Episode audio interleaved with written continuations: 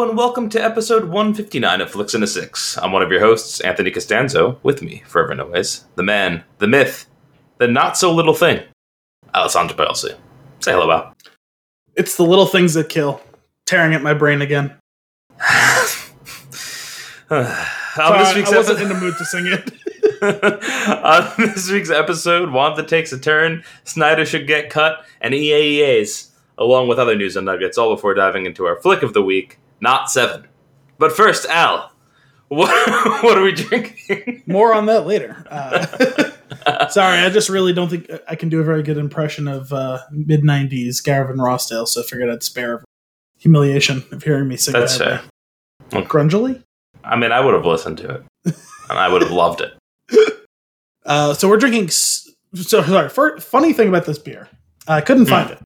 And I was like, Fair, yeah, that's two weeks in a row. I was like, this is uh, this is perplexing because This is the becoming name a sounds- pattern. well, this name sounds familiar. Did I- Right. could I not find it last week? I don't remember. uh, Oh, it was beer, last yeah. week or the week before. You couldn't find, yeah, Not the one we did. The the one that we didn't. one we deserved.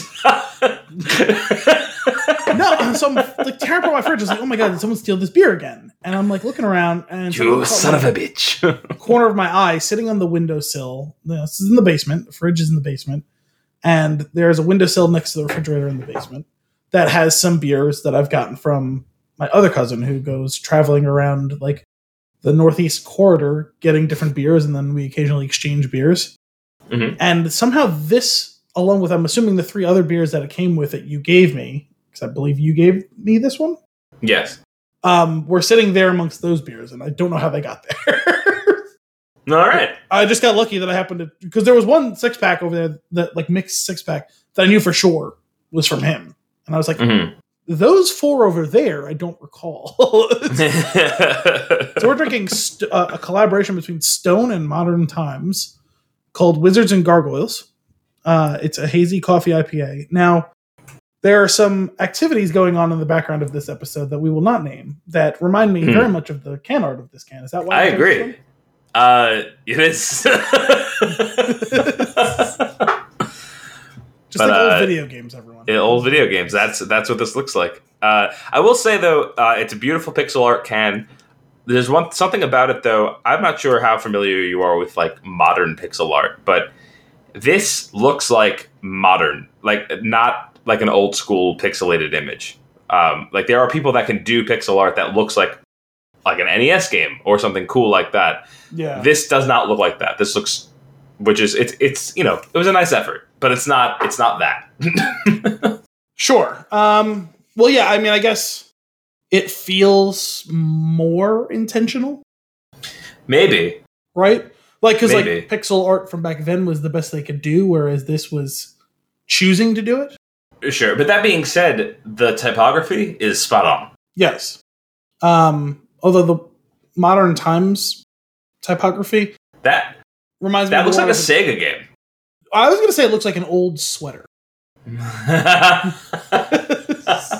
I yeah, I can see that. I can see that. Um, so this is an India Pale Ale brewed with coffee. Uh, it's seven percent alcohol by volume. It's one pint, which we love. Um, you you bet your ass that when I saw this in the store and I read it, I was like, first off, what's going on with this name? Second Yeah. off, this can looks amazing. Thirdly, does that say hazy coffee IPA? No, All of I'm- these things rang a lot of bells. I'm a little disappointed. There's no story or anything on this. Yeah, it's unfortunate. Oh, um, government warning. According to the Surgeon General. See, it's funny because the logo is a heart. uh, is the stone? So the stone logo is that's is that a gargoyle? yes. Just out of curiosity. All right, what is what do you think wizards have to do with modern times? Do they have a? Do you know what their logo is? I've never heard of the brewery before, so That'd be interesting. Where is modern times? well, we're in we're in it. That that's heavy. I'll that was in there for a minute.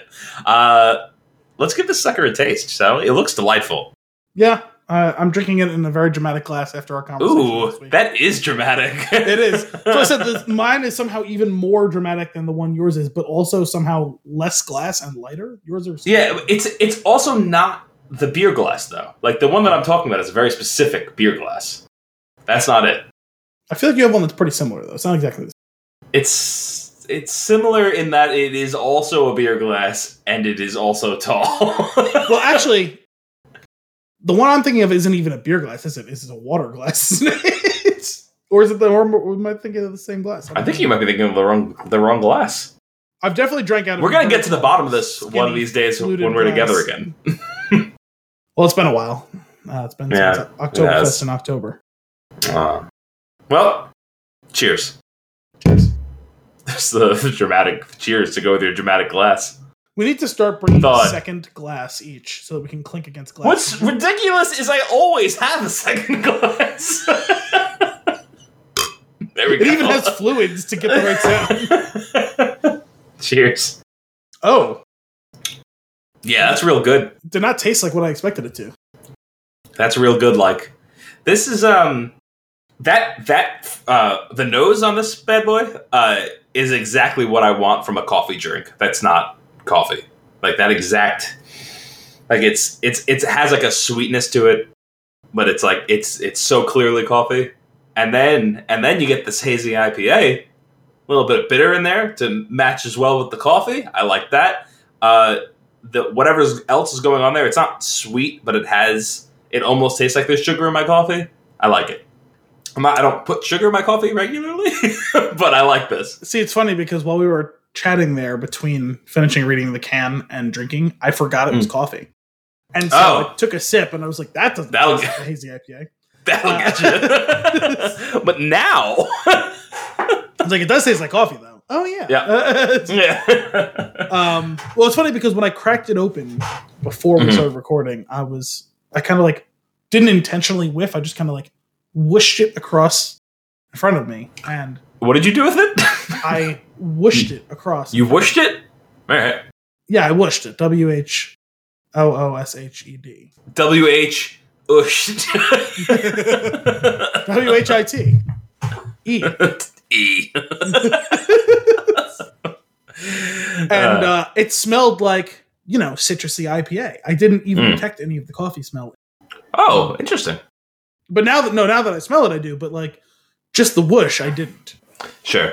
No coffee on the whoosh. No, there's no coffee on the whoosh. There's coffee on the nose, but not on the whoosh. Um, Mhm. It's tasty though. It's it's not my favorite. It's beer. unique. It's unique. It's not my favorite coffee beer. It's not my favorite IPA. It's fine. Sure. Mhm. I'm giving. I'm, I'm going two thuckles. I'm gonna go one thuckle. That's fair. That's fair. Um, I think I like that it's dramatically different than other beer. I do appreciate unique because you know just considering the amount of beer that we've consumed in our lives, there's gonna be a lot Mm. sure, sure, that's true. Um, I have nothing else to say about this beer. Shall we move on to news and nuggets? Sure, why not? Al, uh, Why beat for around the first time, what? What? I said why beat around the whoosh? Why beat around the bush? For the first time ever? I'm not sure. In our pre-show discussion, you brought up Zack Snyder. so I'm gonna let you take that away. What's on your mind? well, so apparently they Uh, to be clear, this is a safe space. yeah, no. So um it's just an opportunity for me to get off a cheap joke, really. So they um they released the rating of the Snyder the official MPAA rating of the Snyder Cut. It is rated R. Um the original Rated R for redundant. that would have been a better joke than the one I go with. Um, Sorry. I know it's a little corny, but I do like it. It- It's, it's a good fit. Um, and well, as opposed to the Whedon cut, which was thir- uh, PG thirteen, right? And again, you know, it's funny because now you actually seem to more quickly get angry talking about this than I do, Yeah, which is funny to me. Um, the tides have turned. You know what it is? Uh, it's it's been it's been too much. well, it, old- it always it- was. it's too much. There's too much talk about it. There's too much. Like at this point, it's like you don't. No, there's no way this is going to be good. They just I want it to be. come out just so we can stop talking about it. That's true. Um, but anyway, uh, Wait, wait, wait. If it's bad, whose fault is it going to be? Who who's he going to blame it on next? mm, I don't know. Hmm. Henry Cavill's mustache. Hmm. I'm rewatching The Witcher. I guess I should do that at some point. I I, I don't want to do it too too soon though. Like because the next season's not going to be probably for a year or so. Oh, that's true. I'm only rewatching it because Kim wanted to see some of it, so she's she got into it, which is great. I would like Now to I- though because I'm now I have a Witcher buddy. the details in the character.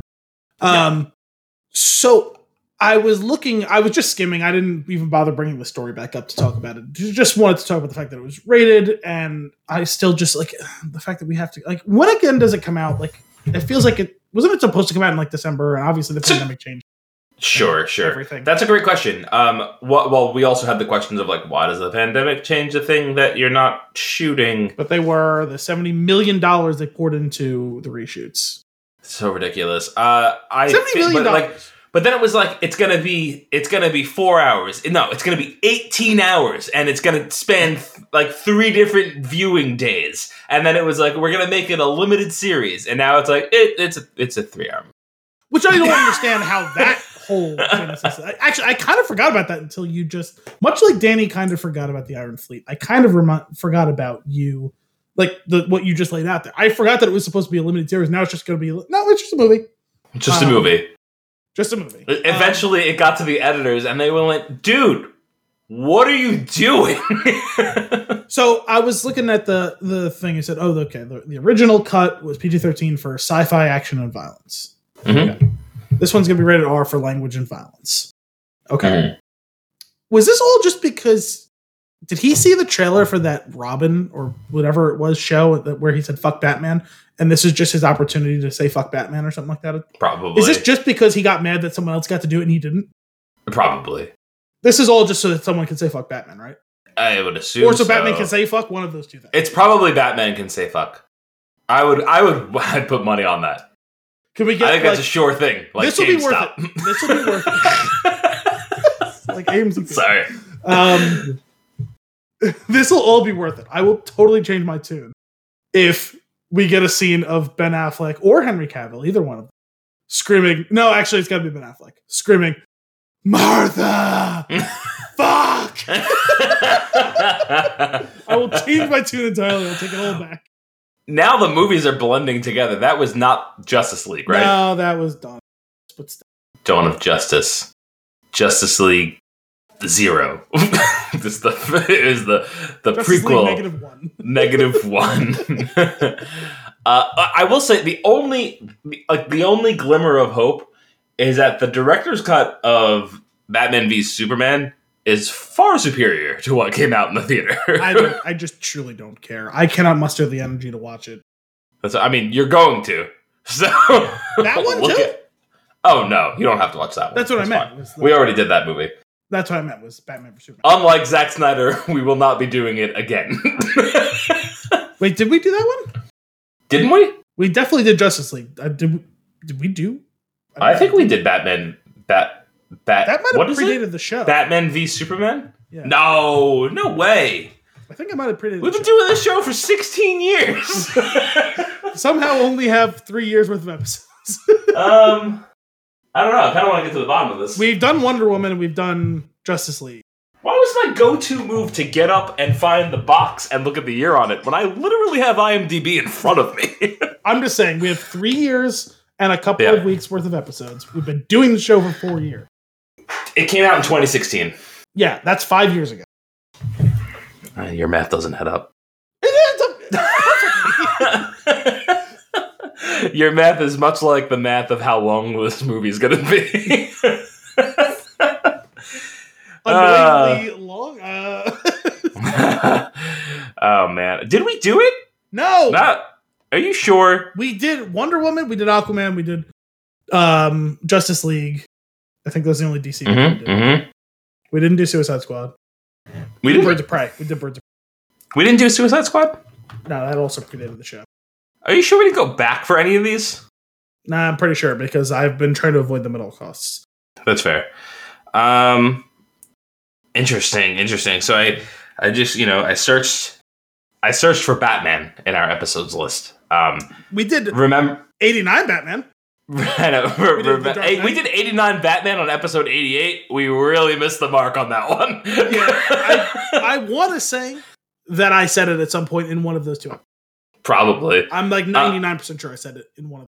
I so I searched Batman and then remembered that you make the most ridiculous titles for our episodes, and Oh, I, I my there's there's a there's definitely a, a chance that we've done other Batman episodes that are not here in No, the results. We've done the Dark Knight. We've done Batman 89 Batman. yeah, Dark Knight is not on this list because you didn't say Batman in the title. Uh, Lego Batman, however, is Lego the fourth episode that we did. Also, it's wild to me that 89 Batman is like basically the halfway point, just past the halfway point. Like uh, as far as the episodes we've done so far, Yeah, because it does not feel like halfway ago. yeah, yeah. That's Don't yeah. That my- feels like it was like last. on that sentence. It was- all right, so all right, so what I'm hearing is we have to do Dawn of Justice. We have to do. The worst part about this is We- like 90 seconds ago, in the back of my mind was, oh god, I think I just accidentally talked myself into being forced into doing a Dawn of Justice episode. I think you did too. And part of me wants, like, I want you to watch both versions of it. Unfortunately, Unfortunately, I'm going to stress the unfortunately in this. I mean, I know you're not going to, no. um, but we can. Mother. Well, you haven't Uh, really, really listened to much Cinephobe. I know you've listened to a couple episodes, I think, but Mhm. I there is a point, a part of me that wants to not for every episode for sure, the way they were doing it for a while, but just occasionally, like we can mark off on the calendar when it's going to happen, where we like uh, surprise each other at the end of the episode with what the next episode is going to be. Because I think actually, I've actually appreciated that we've gotten better in recent weeks of like Yeah. plotting out what we're going to do because it stops the scramble, especially when like I worked 14 hours and then I'm finishing recording and I'm literally falling asleep in the middle of a sentence and then Blue. trying to figure out what movie blew. Um, I don't know what I'm saying. Um, and then we're um, talking about what we're going to watch at the end of that episode, and I have no memory of it. And I'm messaging you. I remember we decided a movie. Don't remember what the movie is, or right. I remember that we didn't. Dis- I, I always remembered that we came to a choice or didn't come to a choice. Could not remember what the choice was.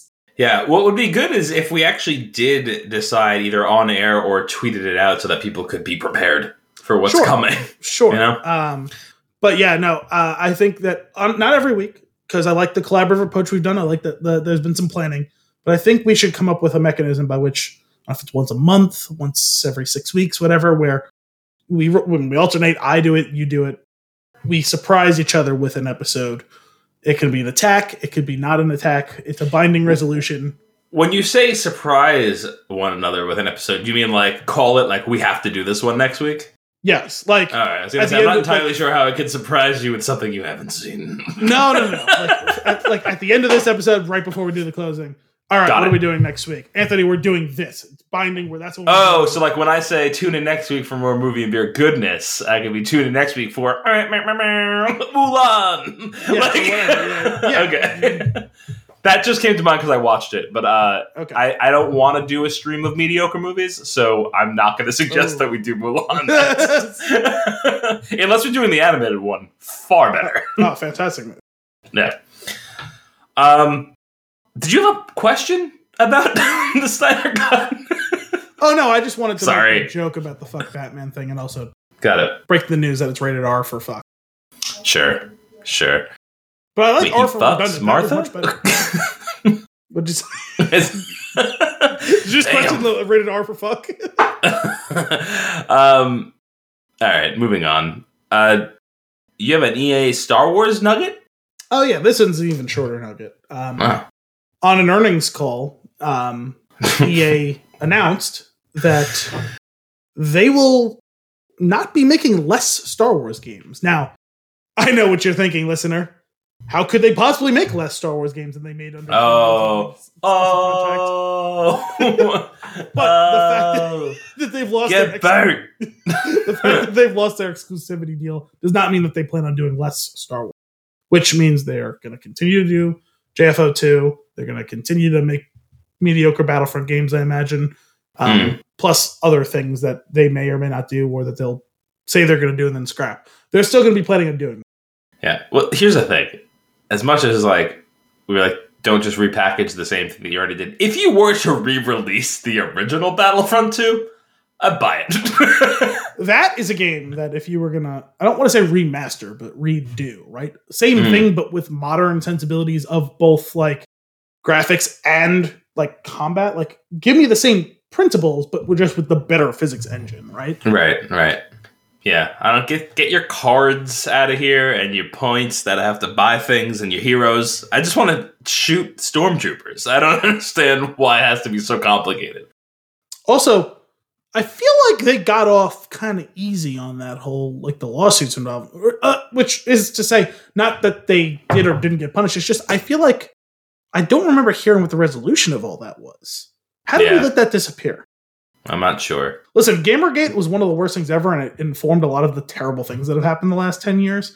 But unfortunately, you know that Onion article that has become a really popular meme, like worst person ever has good idea or something like that.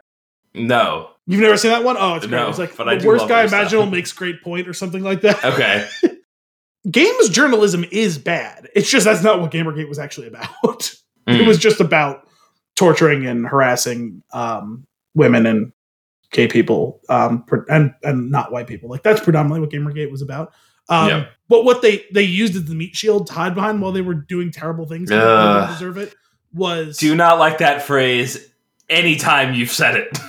have I said it before? You've said meat shield before, and it's just it makes me throw up a little bit. I don't I don't recall. I see. I always think of, and this is the like it is an expression.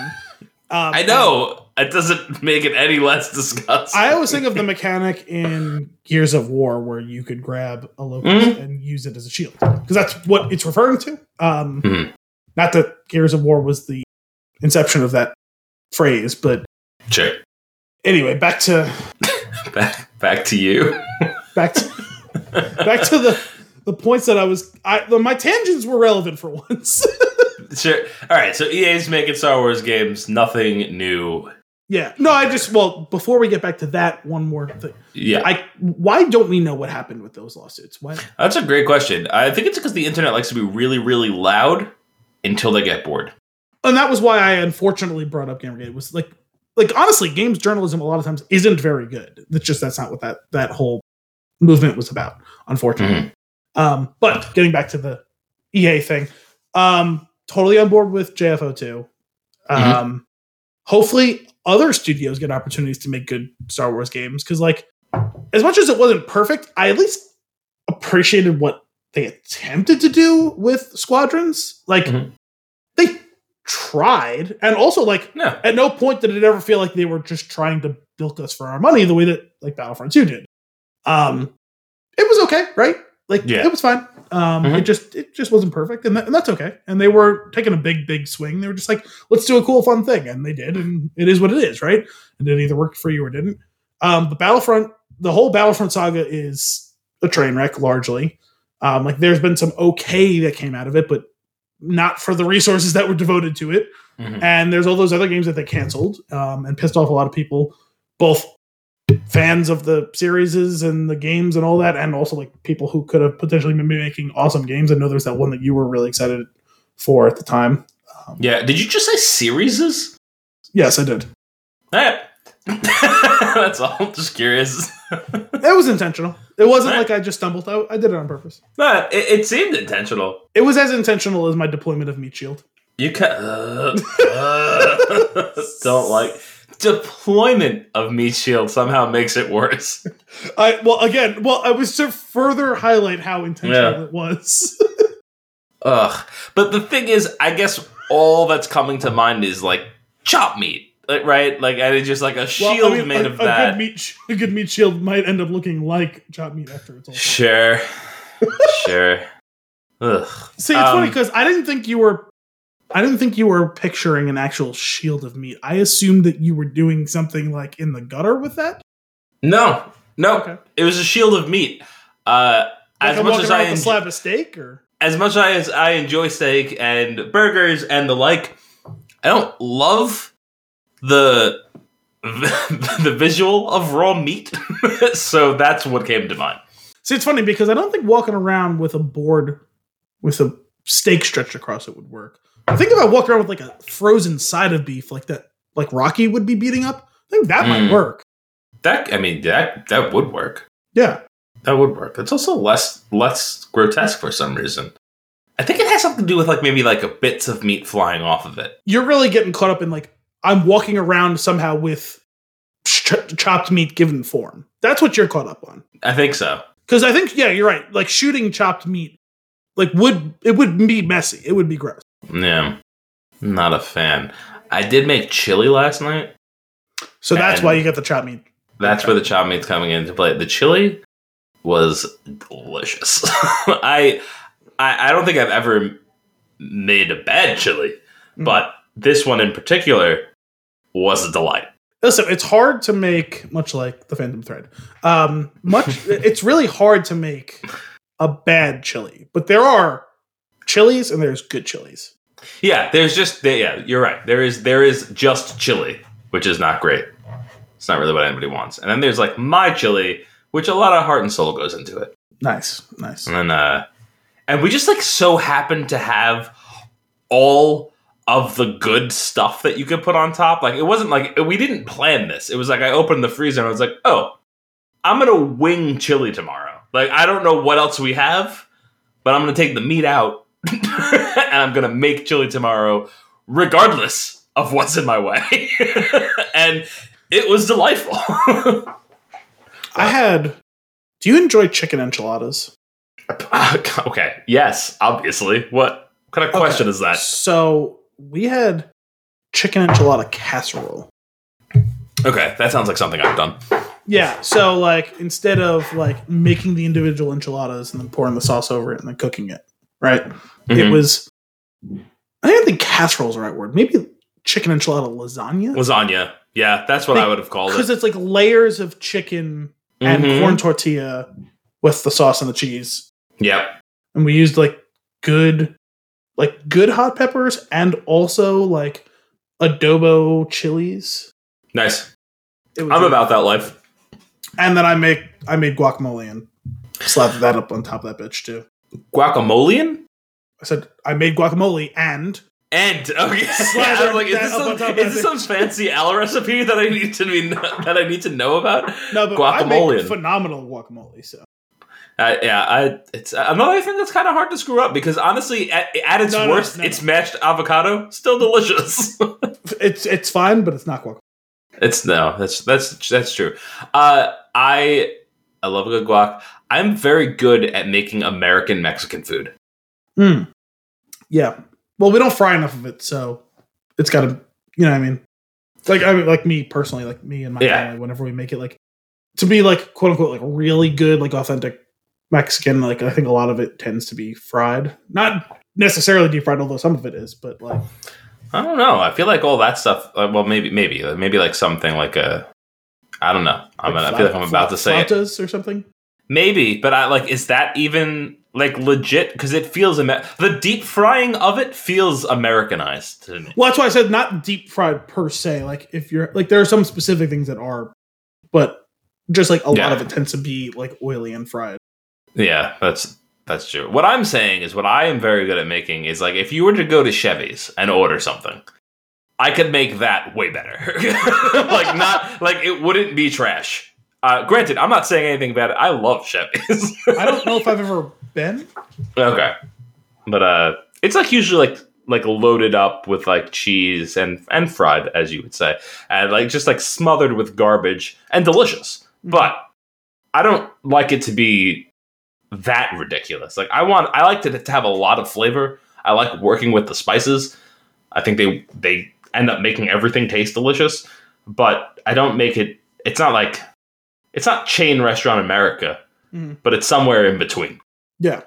You know what I'm saying? there was there is this i'm going to use chain loosely in like the sense of like there's like five of them you know what i mean like not like mcdonald's taco bell type chain but like not just the one restaurant it's like four or five of them in the albany area Mhm. um uh, this mexican place i forget what it's called because it's been i've been there south of the border. no. Um, I've been there a bunch of times, but not in at least five years now. Because like I used to go to school up there, I used to work up there, so I used to go there every couple of months. It was, I want to say it was called like Ponchos or something like that.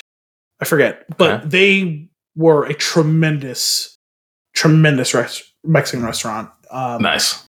and like that was like actual like Mexican food. Like Yeah. like it's all the things that you're thinking of, but with like But the good. good, good spices, Yeah. and good sauce, and all that. 100%. We have we have one of those. We have like a legit non-chain, delicious Mexican restaurant. Like I don't know, five minute drive from here. Like it's like you go straight down the road to Main Street and you make a left, and it's like over there, and it's great.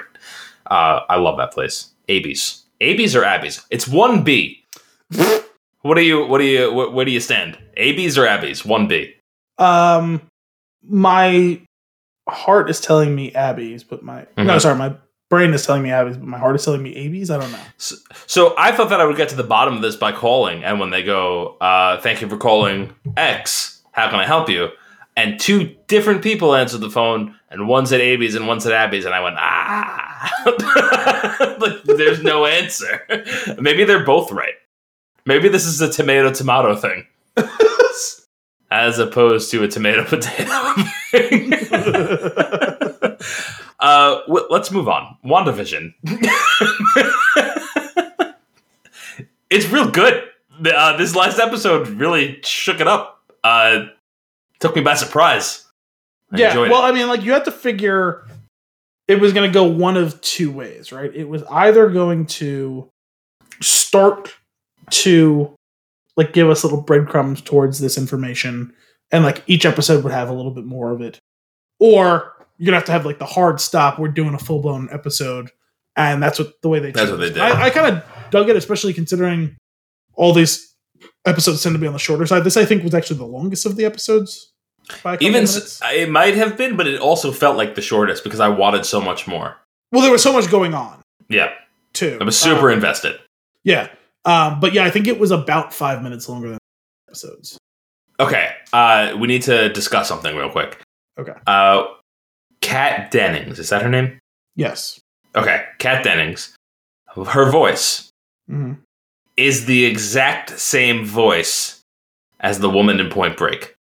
It's funny because as soon as you said her voice, I was like, "Are we going to rate this on a scale of one to Lori Petty?" Because no, not as annoying. I don't know why, but it's not as annoying. no. Not nearly. Okay.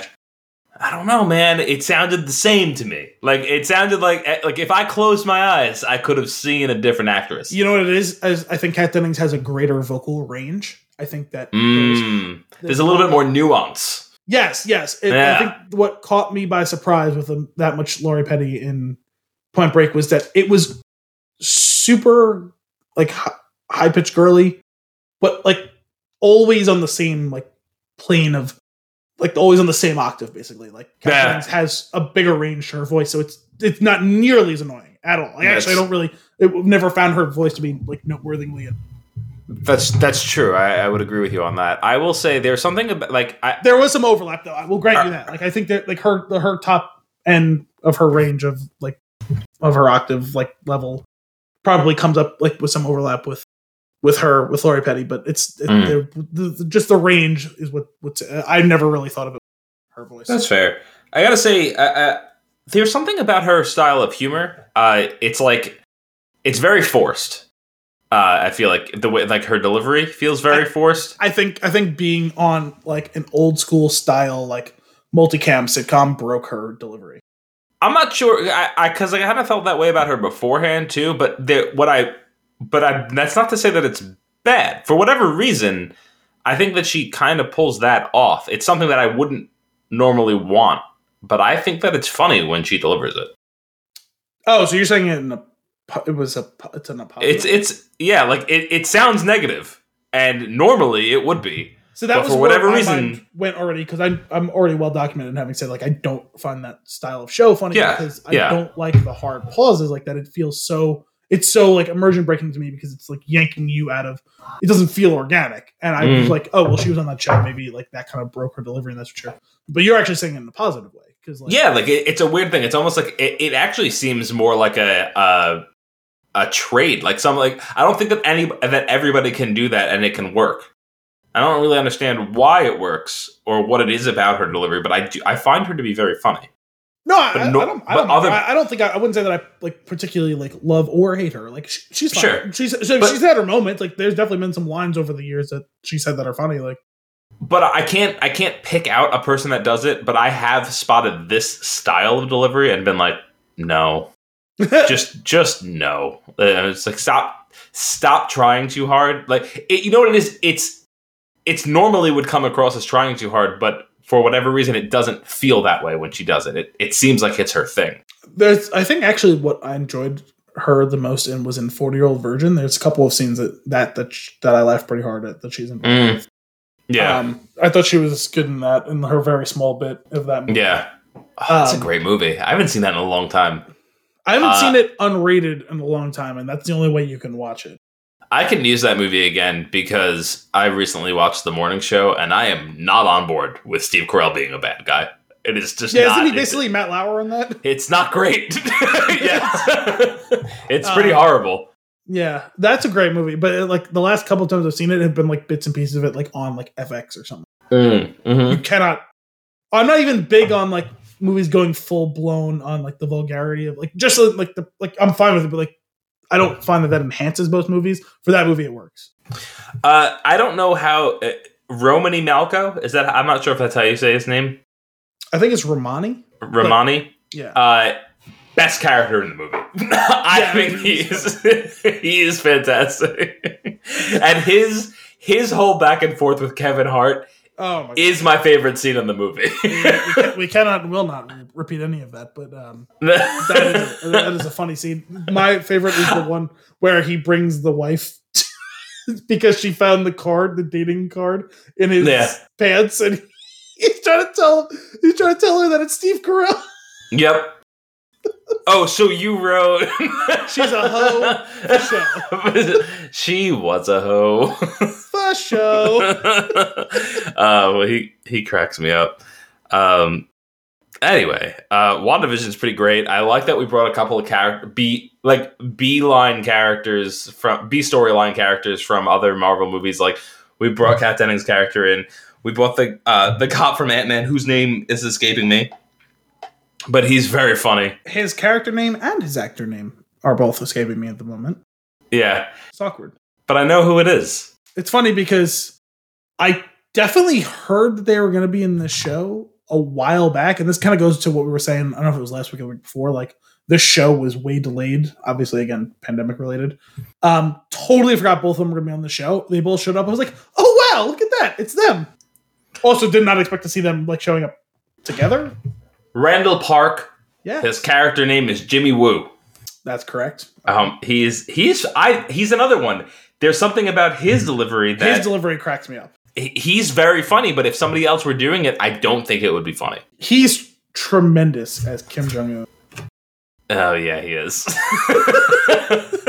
he's he's just a funny dude, like all around. I I don't know. It was it was cool to see them, and then to, to put those two characters together, they ended up they they, they played off each other really well. which was really unexpected because it feels like you know there's been a lot of like claims of oh like we'll just we're gonna super manage all of this this felt Mhm. more like a spin the wheel and which two random secondary Right. or tertiary marvel characters will show up and those were the two of them it's like eh, what's the worst that could happen I, I also really liked the idea that we like there's a big reveal in there, right? Like that this character that has been in since the first episode, I think the first episode, is a character we already know, but it's post blip, and we haven't seen them in a long time, and they are much older. no well So that's- yes sorry So that's crazy. well different actress which is because she's Different actress, and adult, same character. obviously. yeah no i'm Yeah. sorry i thought you were confusing her for the mother at first i was like no this is uh No, this is her daughter. And I was like, oh yeah, that's right. Yeah. Her daughter was in the movie, but she was like played by like a nine year old girl, and now she's Right. an adult, you know, right? an adult version of herself. Yeah, no, sorry, that's my bad. Yeah, that's that's fine. Same, uh, same, same thing though. It makes me question, like right off the bat. It's like, especially with uh, what happened in um in in Endgame, Endgame when Scott comes back and he goes and he finds his daughter. I'm like, but did you age the appropriate amount? I think you aged too much. Yes, actually, yes, you're right. Because she went from being like, again, like nine to being Both of them. Yeah. to No, actually, like- she she went from nine to like sixteen No, to like twenty, She- and the she other one. Well, I think she went from like aged from like nine to like sixteen, but played by a twenty-two year old. Mhm, mhm. That's the problem. But the other character, um, who's now I don't remember her real name in the in the Ram- show. Rambeau. Rambeau. Yeah, but what's her? Yeah, Rambeau. well, one- of them's Maria, one of them's Monica, and I don't remember which one's which. But she also like did she go from nine to early to late twenties, early thirties? I Like I don't Early 30s, uh, but the math on that makes more sense. a deep career in in whatever in sword. The math at least works though because Captain Marvel took place in Does the 90s. Oh, right, that's the nineties. That one does make sense. Sorry. Oh, that's So even if confusing. they're off by Didn't a think- year or two, did not consider that. okay, Yeah. that, No, like the that- math that is makes at me least feel like in better. the ballpark. All right, I'll allow that one. I'll allow that one on account of Well, it's what threw right, me was, and I'm like- wrong. what threw me was like she's saying the name in the hospital at the beginning, and I'm like, Rambeau. I definitely know this name in Marvel context. Just cannot place it. Cannot So- place it for the life of me. And then like she shows up like the whole time, and then she shows up to Sword, and like they're talking about the mother. I was like, oh, Captain Marvel, duh. Yeah, yeah. it's like it They took did a- way uh, too long to finally get it to click. I, I it, it took me a minute. I did I explained it to Kim because I, I think she missed one of the key scenes where it was very clear. Um, Well, But, they, show, uh, they show the picture of the mother. I think that was what on she the missed. Wall at Sword. Yeah. uh, so there, what uh, what I enjoyed was uh, we got a we got a a few minutes of kind of like similar to Far From Home of people coming back and the chaos that ensues when they re-arrive. And I think that was even more like actually like a much more because it was in a hospital. That was And- that was intense. Well, there's that too, but I just mean like like the actual like real honest to god logistics not played for laugh, right? Mhm. like, right, they showed like some weird like stock footage, like oh, there's a basketball game, and like people show it like this is like no, no, we're actually watching it happen, not Yeah. watching someone watching it happen. Yeah, that was that was pretty cool. Anyway, And- WandaVision and, like, is the is killing. it They're killing it. Yeah, it's true. Yeah. They're doing a great job with the show. I'm excited to see where it's going. I'm not sure. Does it go to another season? Like, is there a is there a uh, a constraint on how long the show can go? My understanding was that it's just going to be this season. Okay. that they have a very well i have to imagine based on the way this is so now this is actually something that's throwing me off because i'm misremembering i've only seen endgame one time i saw like 10 minutes of it a few weeks ago like towards the end Sure. i've only actually I've seen Endgame like four or five times. so you're the right person for me to be asking what do you got? wanda got blipped right in infinity war Yes. and then she comes back in endgame obviously Yeah. I want to say yes. Okay, so this makes sense because uh, for a minute during this episode, I was like, "Was this going on before Endgame or like immediately after Endgame?" So it turns out it's, I guess, a couple of weeks after Endgame. I don't know. I guess I, so. I think it is because didn't he- the the guy who's the director said something like, "It's been three weeks since he came back, and you're the first agent to come back." Yeah, I guess the assumption being that you like came back, got to work relatively quickly, and then went out there. Um, then yes, she did. would It was her first weeks. assignment, and like I, I'm pretty sure he said it's been three weeks, and you're the Yeah. first agent back. Yeah. Okay. Then yeah, that's about a few weeks Okay. after. So yeah, no, because I was thrown for a second. I was like, wait, what- am I misremembering this? Was Wanda around for Endgame? So like this could be happening in that five year span or whatever, or so it is right after. Okay. Um. So uh, so then this takes me then. So Wanda is gonna be in Doctor Strange Multiverse of Madness. So I'm imagining the end of this is gonna directly lead into that in some way. I would assume so. like this is gonna have i wonder whether she doesn't quote unquote get better at the end of this like because obviously this is a way for her to deal with her grief and ptsd Right. right right Right. Like, very obvious um i wonder because from what i understand and we can already see she's maybe not the good guy in this seems like she's doing this on purpose not to be evil but she's kind of lording over her little created world as a petty dictator right because like Yeah. when things happen the way she doesn't want it she erases them or Mhm. boots them out of it or whatever, right? I wonder, from what I understand in the comics, there's been times where she's been good and bad and like will bounce back and forth between them Mm, depending on what's going on. So Okay. I wonder if not intentionally, if unintentionally, she becomes the villain in Doctor oh. Strange. Oh. Where like maybe this little experiment doesn't go the way she wants, and she f- goes further into her PTSD, and like That could be interesting. her little created world isn't this stretch of road in a random obscure place in New Jersey, and instead, I don't know, takes over the world. Or yeah, or becomes its own universe, right? And thus the multiverse of madness. Yes. Yeah, that could be. That's that's interesting. I, I'm very curious to see where it goes.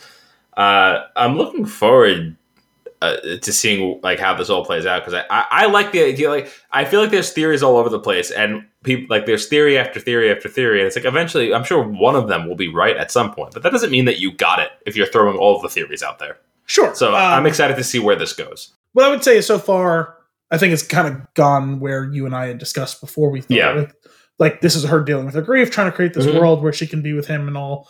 Um, the part I didn't expect was the whole sword, like the sword, so this whole sword um, aspect of it. Um, for one, I had heard of sword, but I didn't know exactly what it was. I wasn't Mhm. sure if they were good or bad. Maybe they've been both over the Yeah. years. I'm not sure. Well, one of the things that has come up in an interview with um, what's her name, Elizabeth Olsen, is that her name? Mhm. Yep. Uh, Not Mary Kate or Ashley. not right. Or as John Oliver says, they're the same person. Which, if you're not familiar with that, it's a great skit, and you should look it up because it's come up a number of times on Last Week Tonight. But uh, she had said like, oh, like there's a there's a there's a planned cameo that should rival Mark Hamill I did Star hear Wars. that. Yes. And what do you think that that is? Because I have I have an idea, and I think it'll be great if that's the case. Honestly, when I first read the quote, I was kind of hoping it was just going to be Mark Hamill. That would be really funny. Not Oh. necessarily as Luke Skywalker, but just like no, no, as Luke Skywalker. listen. Disney owns it all, right? So, That's right. um, uh, like I, I imagine the cameo, and this is kind of what I was getting at. The cameo, I imagine, is Doctor Strange. Doctor Strange. I think that's a a fairly safe bet that that's who it would be. I was thinking that would be really it would be really cool if it's Stan Lee. I thought they said we had used all his up. Well, yeah, but in the vein of Marvel's been able to recreate people that have long since passed. Oh, so you're going with literally like Mark Hamill. yeah, yeah, basically, yeah. Oh, I didn't even consider that. Like, Oh, I if she was that not that was even burying the lead, that's I thought you were great. going with a double entendre No. type of. No, you took that a step further. That's great. Um, That's awesome. so it's not gonna Uh, be. It's not gonna be what's his name, right? Like it's not gonna be Benedict Wong, right? like it's. you know, No, I forget the character. I- is he just Wong, right? Is- is- If it's him, that would be pretty great. He's a, he is a fantastic character. no, he's great. I just like that wouldn't quite resonate the way that Doctor Strange would. It's actually Chiwetel, and he's like, "Remember me?" And I was like, "Right, you were Well, in you know a he's movie here." around. He's gonna come back in some. Uh, uh, I'm sure he will. Um, when is the question? Well, I assume Uh, he'll be in this next one, but maybe he will, is. Maybe he's gonna twist and manipulate her, and that's why she becomes bad or whatever. I don't know. Hmm. Who can say? Uh, do you have any other news and nuggets? News and or nuggets? Um, I don't believe so. Alright. Oh, uh, this is more suited for game bites, but I got a PS5. That thing is bananas. Well, I think we talked about it last week briefly, right? It's it's crazy. It's wild. Out of control. Playing. I played Spider-Man Miles Morales. Done. It was fantastic. I burned through it. uh, I started playing God of War. Oh my lord! it looks so good. and like I started playing it, and then a patch came out that like enhanced it for the PS5, and I thought it looked amazing before that. And then I was loaded up, and I was like, oh, oh, I, I see, see. Did you see the videos of like the side by sides? They've released the trailer and shit for Mass Effect remaster. I saw that trailer. I didn't see like a side by side of it though. But that oh yeah, so on the like alongside the trailer, the they on like Bioware site actually released like a more in depth like description of what they've done. Mm. this is still not, I don't think, all the answers per se, but they also right. had a handful of, I think, from Mass Effect one and two, both little clips and images with a little slider where it would be like, if you Hmm. slide it all the way to this, this is what it looked originally. That's cool. Slide it over. Ne- that's what it looks like now. And like you could leave it in the middle. You could see them like next to each other. Um, they played around with some cool stuff just from like visuals, like where it's like, you know, amorphous trees is now like it looks like a real life forest, and like Sure. this. Are you gonna get it? Yeah, I think we kind of established that I'm gonna Yeah. get it. I mean, I, I still got to get uh the Series X first, but yeah. Sure. Sure. which I haven't you- heard you- anything about any restock or anything like that. In February 15th? February 12th? Something like that. is are like people actually going to be able to buy it yet, or Oh, probably not. but that's like I think there's like an expected drop around then. okay? So my like people ask me for over unders like prior to the holiday, and I was like March. Mm-hmm. Um, if I could get it by March, maybe I was just telling myself that. I don't know, but if I could get it by then, I mean, the game. Yeah, I, nice. I think I want to say May fourteenth or something like that is when they said the remake. But so if I get it before that, like I'll be happy. But Or if you get yourself a nice little bundle of, so- of sorts. yeah, maybe maybe That'd be cool. Anyway, if you have no other news and nuggets, I think it's time for fun and games. That's it. My only other smallest of ones was uh, I'm super pissed I did not get to watch the season finale of Expanse yet. I Hmm. did not get to watch last week's episode until last night. I was like, oh, let me watch this. Maybe I'll have time to watch it tomorrow, although probably not. And the answer was probably not because work's nuts the next few days because we were off for two days for snow. Mm. Um, and I watched the episode last night and I was done with it around 11 o'clock. And I was like, do I want to watch something else? No, I should probably just go to bed. But as I backed out of the episode, they dropped it before midnight. And I was like, you motherfuckers, why did you put this before me. I do not have time to watch this. I'm, there's no way I'm going to be able to stay up and not be miserable at work tomorrow if I watch this whole Sure. hour long episode, hour plus episode, whatever it is. I was like, you sons of bitches, why would you? you can't do just it. tell me. I just assumed it wasn't going to be out until like fucking three o'clock because like that's been the pretty much the standard for streaming. When there's they're doing drops like that, they do it like three a.m. because it's twelve west, like uh Pacific. You know what I mean? right. And it was out at like eleven p.m. Eastern. Ah, you sons of dirty. bitches. That's dirty. I don't like that. And meanwhile, Dominic's friend Brian is texting me like right before he down. Spoilers. He's like, dude, I just watched it. I was like, no, I didn't see it. again." Oh man. Uh, oh, I have a nugget.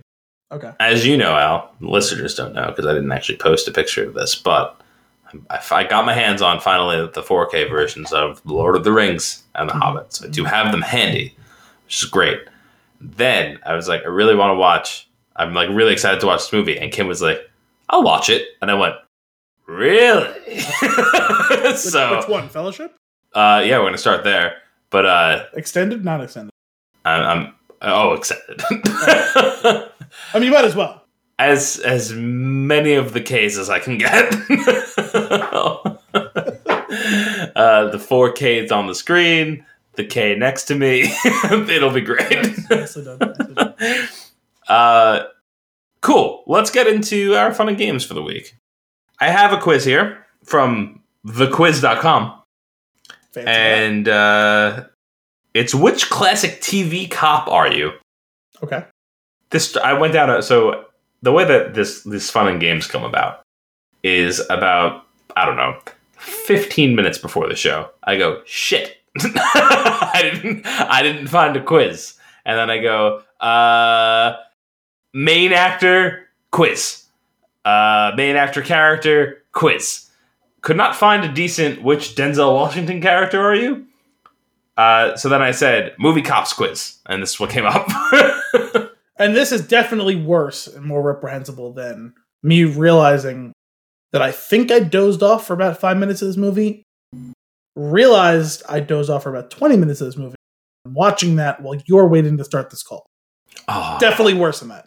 This is worse? How dare you? No, I'm being sarcastic. I was gonna say, at least mine mine was still done prior to showing. I thought you were watching the end of the movie before. Not the end. The middle. Yeah, actually, probably the most important scene.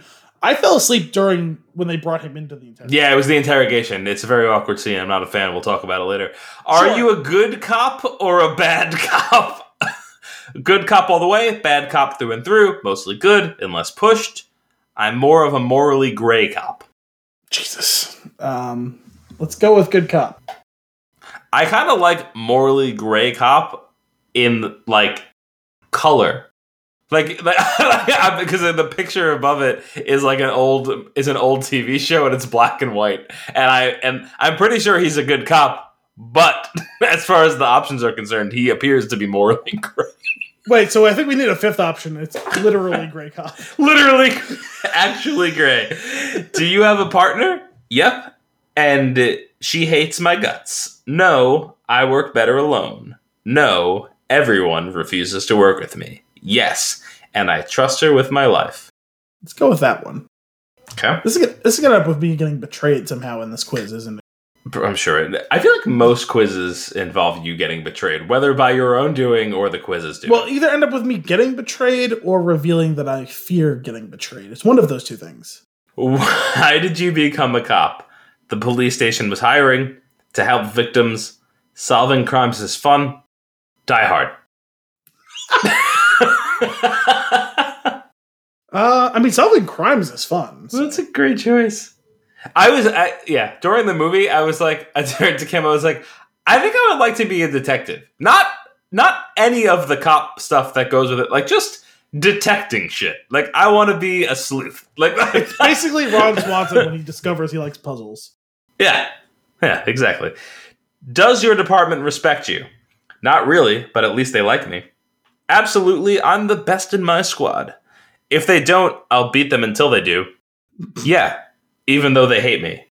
I'm gonna let you sit with that for a minute. yeah, that one was a little um, difficult for me to wrap my head around. I'm gonna go with the first of the yeses. The I'm the best in the squad one. I think it was.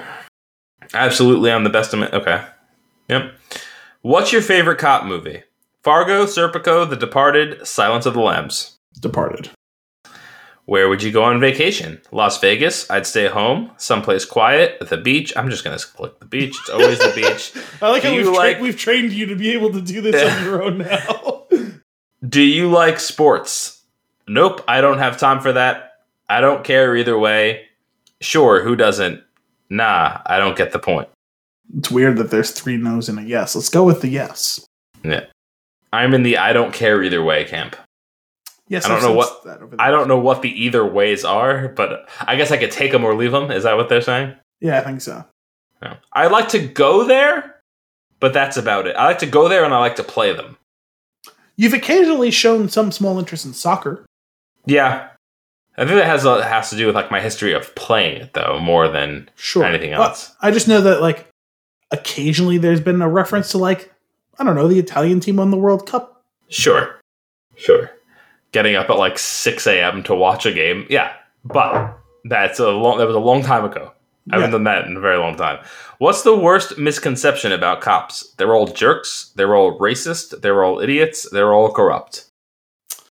Wow, you can really, you can really take a soundbite there of, me, of me finishing the question.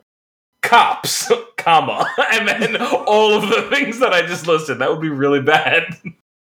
We used sarin gas. oh my goodness.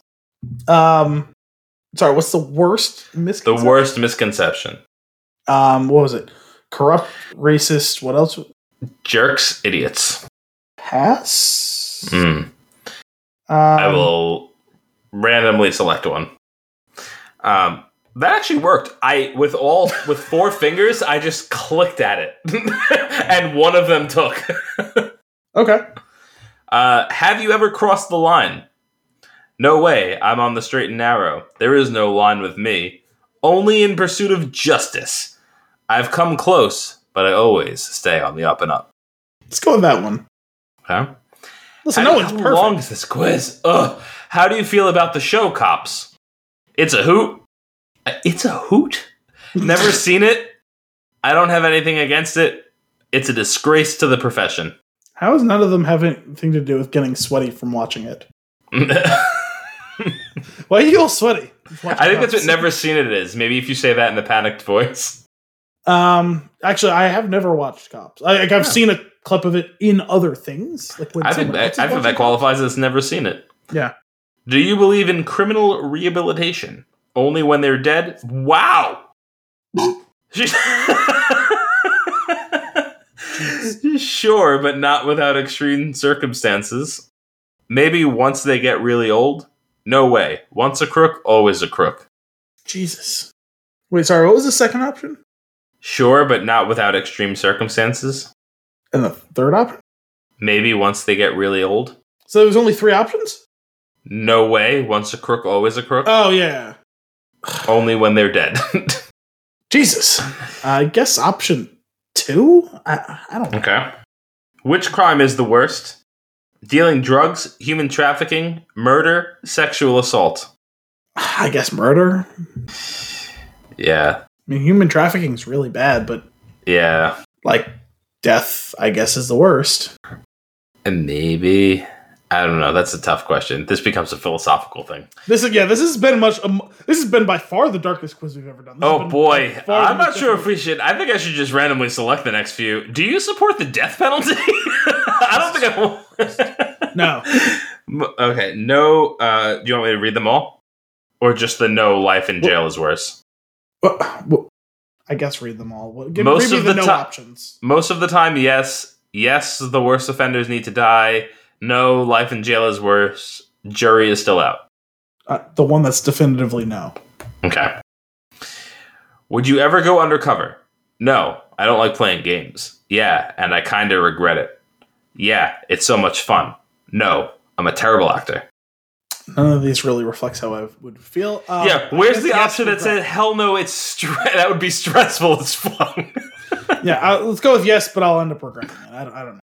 All right. Do you ever drink alcohol? I used to, but I quit a long time ago. Sometimes when it's appropriate. No, it messes with your mind all the time. I'm a borderline alcoholic. Again, they're really paint me into a tough corner here. I was just drinking alcohol about four seconds ago. That's right. Um, let's go with borderline alcoholic, I guess. Woohoo! Are you a good driver? No, I let my partner do the driving. No, I've been more accidents than I can count. Yes, Yes. I'm an excellent driver. Sure, I'm as good as the next person. Let's go with the Rain Man defense. An excellent driver. What kind of music do you like? Country, pop, rock, jazz? Rock. Which city would you rather police? Los Angeles, New York, Baltimore, Mayberry? Who the fuck is Mayberry? I would go with that. It seems like a small town. Sure, why not? Let's go with that one. Jesus. Do you have a family? No, I'm all alone. Yeah, I have a few kids. Yeah, but they hate me. No, but my friends are my family. I guess that one. Uh, I don't. I don't. What are your political beliefs? I'm very liberal. It's all corrupt nonsense. I'm fairly conservative. I don't understand that stuff. Oh, this is actually an easy one. Corrupt nonsense. Where do you live? On a modest farm, in a big house, in a small apartment, in a large townhouse. Oh my god, how many questions are there? Um, let's go with the townhouse. If I was a cop, I feel like I'd be in a townhouse. Let's do it. Okay. Have you ever broken the law yourself? All the freaking time? Maybe, but you can't prove it. Yes, I've broken police procedure. No way, I'm smarter than that. The no way I'm smarter than that. Who is your favorite TV lawyer? Alan Shore, Jack McCoy, Ed Stevens, Ben Matlock. I don't know who. Actually, I know who Matlock is. I don't know who the other three people are. Let's go with Matlock. Do you, do you abuse your authority? Never. Only bad cops do that. I bend the rules a little sometimes, at every chance I get, only to intimidate suspects.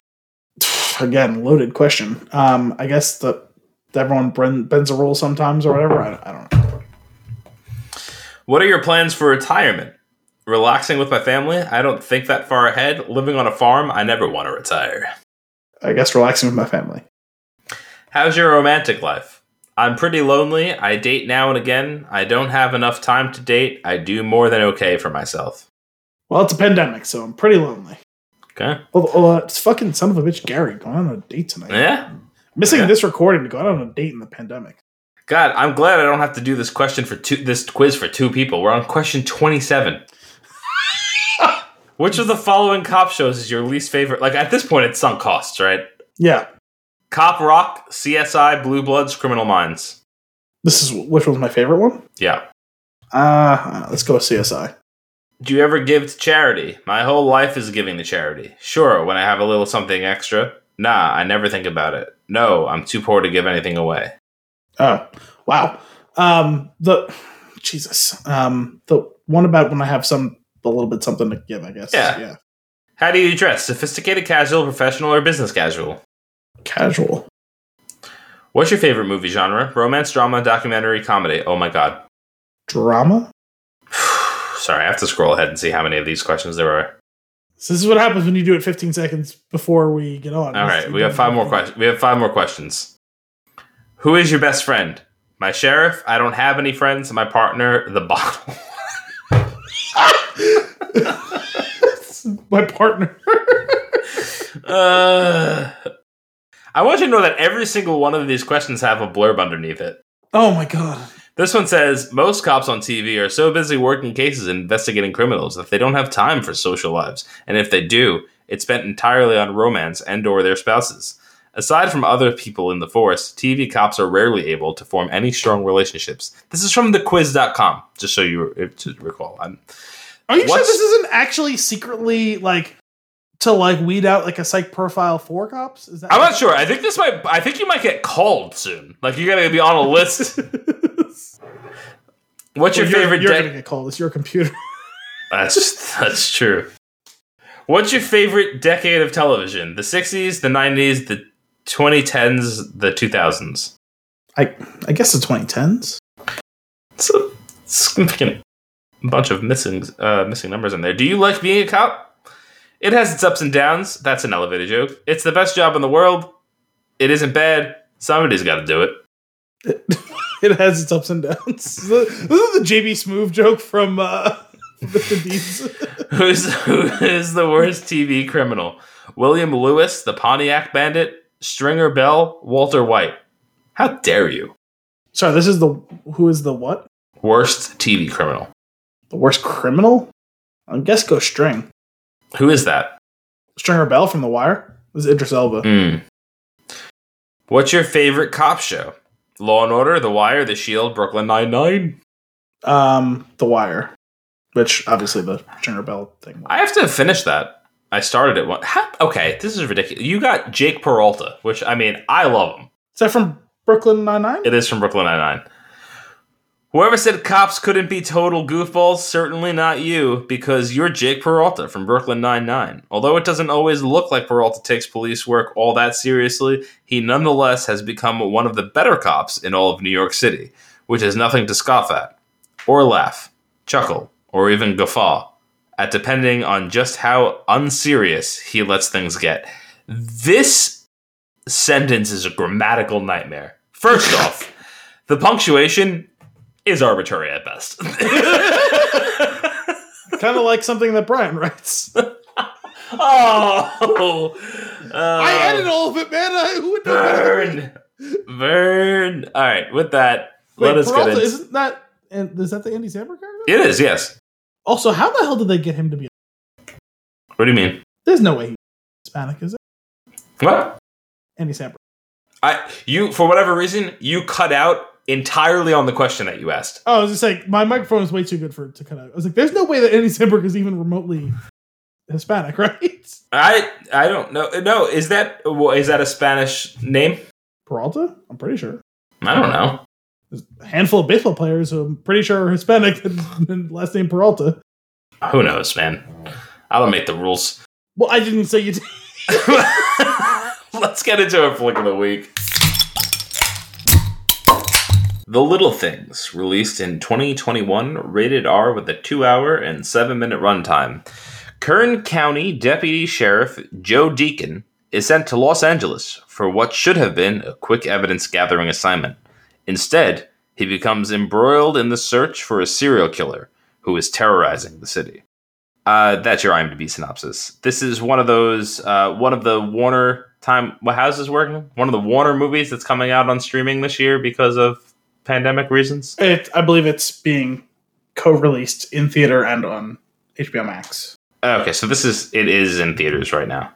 I believe so. I don't know. I watched it. What I found interesting was on HBO Max. It says like available until February something or March something. Yeah, I think that's part of the whole thing is that it's 30 days, I want to say, on the service alongside its theatrical release. And then Interesting. it won't be available because I think they want to get like video on demand sales after that. Sure, like people actually you buy for it. some reason haven't watched it, because they did the Very same thing. With, bizarre. it's a very bizarre system.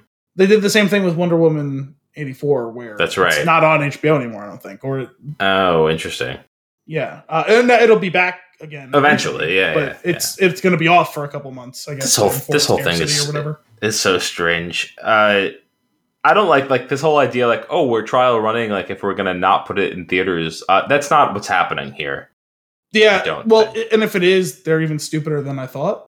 Yeah, they're just doing this because they don't have an option right now, and they're trying to get Sure. subscriptions to HBO Max. That's all it is. Yeah. Um, and listen, if you want to say there's going to be, this is maybe a test to see, okay, is it feasible to do more movies this way where, where everything won't get a theatrical release? Sure. But to me, most certain way to get dollars in your pocket is to have a theatrical release of some sort. Mhm. Because if you made this movie available, oh, you can only get it by going to the theaters or full rental price, the viewership would be much lower than it's been. Mhm. Because Yeah, people are going to sign up to these things for free. People are going to have this. Hell, I never paid for a subscription. I have it because I have HBO. right, right. Yeah, it's very very. Because I. I would not have HBO Max if I didn't already have it as part of my HBO package. Hmm. Spoiler alert: I would not have been thrilled if I had paid to see this in the theater. Uh, Al, what's your tweet length review? Is it trying to be seven? Zodiac? Hello, anyone? Bueller? You get back to me when you figure it out. Six out of ten. Oh, okay. Nice. I think we're going to be on the same page here. The trailer was a bit of a bait and switch. The little thing, uh, the little things accomplished little to no things. Meh. Five out of ten. I really struggled with the, with the grade because, like, it's not a bad movie. It is fine. It is totally and completely fine. it's meh. Yeah. Eh. Like, I struggled so- it was like, I'm like, I'm not going seven or higher, but like, it's No. not a bad movie. Like, it's the type of Right. thing like, I would throw it on in the background type of thing. Like, sure, why not? I can I can say with with full confidence that I am not throwing this on in the background. That's I think that for me is where that maybe five and below is not being thrown on in the background. Yeah, I don't uh, know. But the thing is, like, it was inoffensive to me in all ways. Like, like it's not like if it was on in the background while I'm doing other things, like I'm really not going to retain any of what I'm watching while I'm watching it. Yeah, I don't know. There's something about it. It's basically like one of those things. I'm watching it. I'm like, and by the end of it, I'm not. I'm not mad. I'm not feeling Phantom Thread about it. I'm not like upset. I'm just like whatever. Like it's. it's I was disappointed whatever. because I felt like with those three leads and the general outline of a premise, this could have been a good movie. Like I was excited to see Right. this movie. Right. Um, It could have been as good- it. could have been a good movie had they decided to go with one of the two directions that they explored, but Yeah. not both of them, and not not half-assed. Yeah, this movie Never didn't know what it wanted half-assed two be. things. Yeah, whole ass. it, it never decided what it wanted to be. Yeah.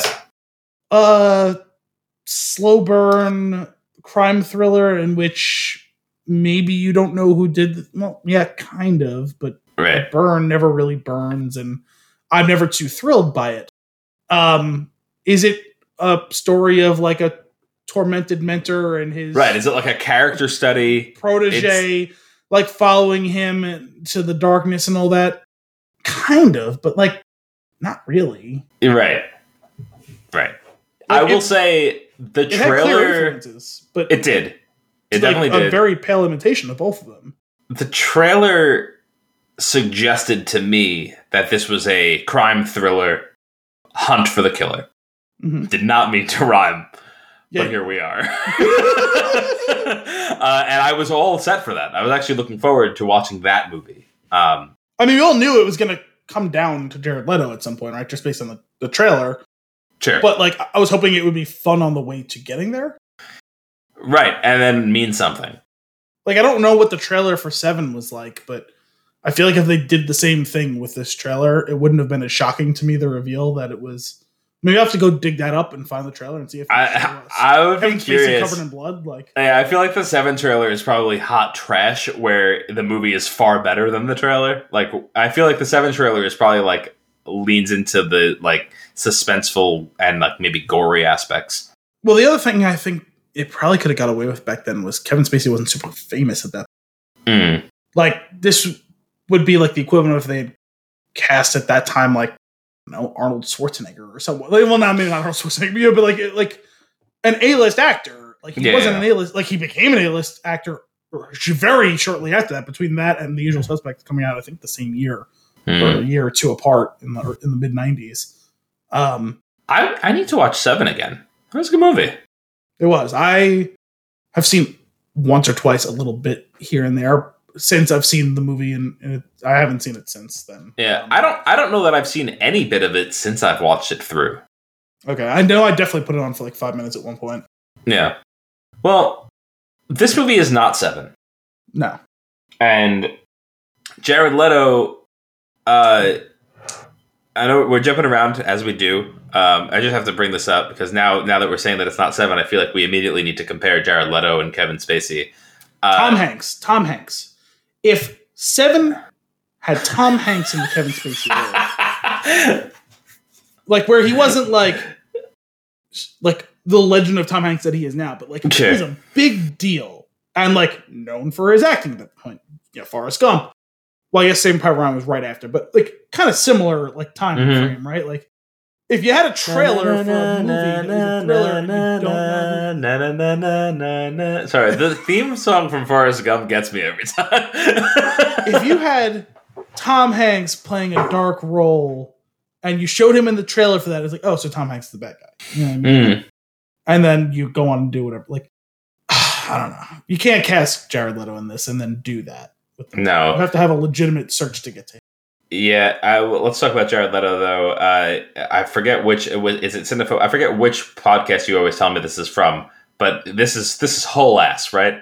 Or Yeah, that's that's extra ass. Yeah. Um, no, I, There's less. I he has less think that- ass. what's that? He what's that? he used all of his ass and then some. Where does that leave him? oh, he has negative ass. He has negative ass. Okay. He acted his ass off. He has negative ass. He did. He also was pulling a um I'm blanking on his name, but there was a oh my god, I'm blanking on the movie too. My dad used to watch these religious movies around Easter. Jesus of Nazareth. He Ah. he was he was doing the whole no blinking thing. Very terrifying. Not a fan. Uh, Uh, so I was I was worried for a second there when you brought up Centerfold because I was like, it sounded like you, when you said he has extra ass. I'm like, no, I thought he did a pretty good job in this movie. One of the few bright spots in this whole No, neg- negative. He had negative ass. negative S.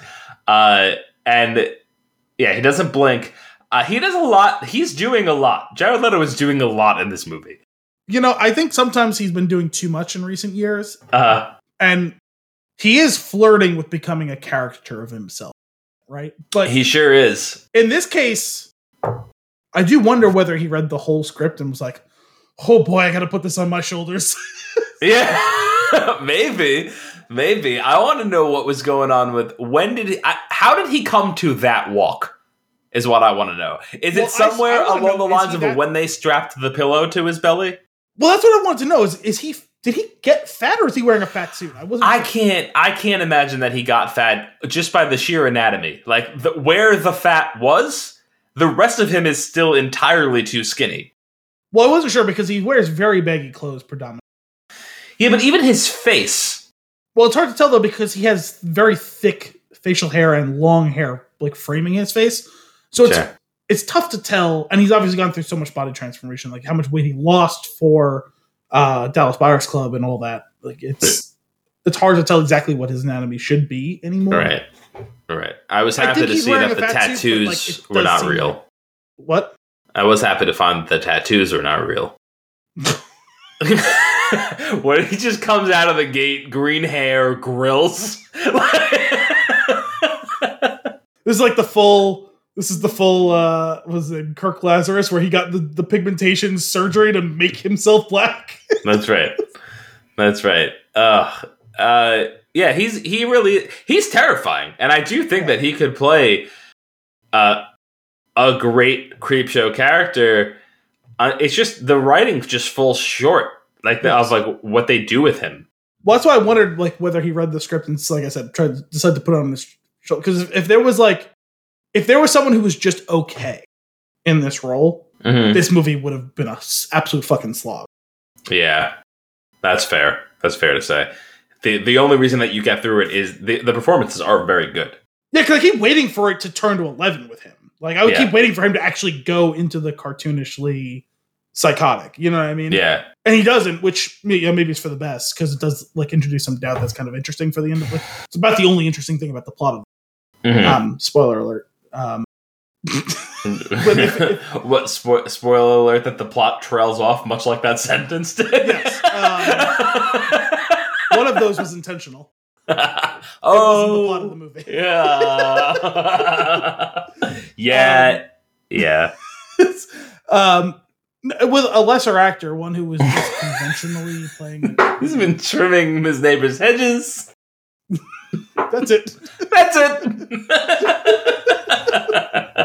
Much better movie. Um, oh yeah.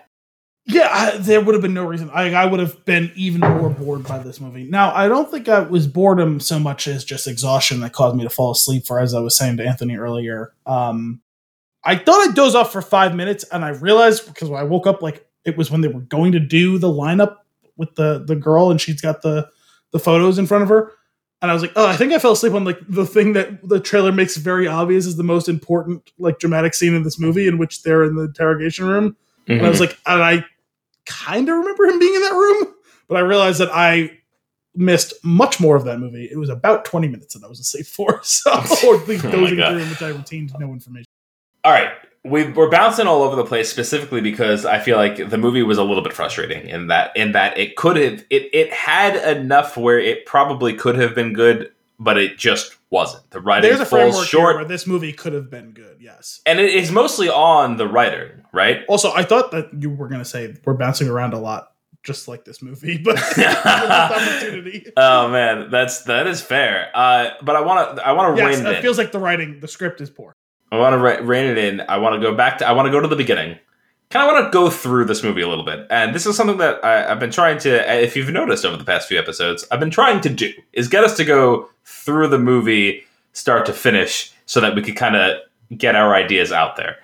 It'll be helpful for me with this movie because maybe it'll jog my memory on some of it. All right, so let's let's kick it off um, with the first major flaw in the movie. okay, so we have our Denzel Washington character, uh, Joe Deacon, right? That's his name. Sounds right. uh, who is this cop in a small town. He's being sent to go pick up some evidence. Uh, doesn't really seem to want to go. Why is that? Is a question that you will have for the next 40 minutes. uh, No, it wasn't 40 minutes. Was it? It wasn't. It felt like 40 minutes. No, it's like 20 minutes. All right. He'll, it's a question that you'll have for a bit, uh, and then he'll go. Uh, and when we do find out, it will be instead of instead of answering the question that you have of like, oh, why doesn't he want to go? What's going on? What's with this whole town? The you instead of that being uh, given to you and you feeling satisfied and understanding, and you're able to move forward with the plot. For me, what it did was it just raised another question of, did they just put this whole side quest in there to get him back to his hometown. There's the evidence doesn't come up again. He went on vacation. this is the major like this this is your first I in hindsight I should have seen that this movie was not going to play out well because they really did leave just they just wrote in scenarios to get people from A to B. Well, is it, is it great writing or terrible writing that he gets a phone call saying, "Oh, he took a plea deal. We don't need that information, that that evidence anymore. Ooh. Why don't you just fuck off and hang out in L.A. for a few weeks?" So like I feel like all that came the writing was shit and somebody read it, it was like but but what about the evidence?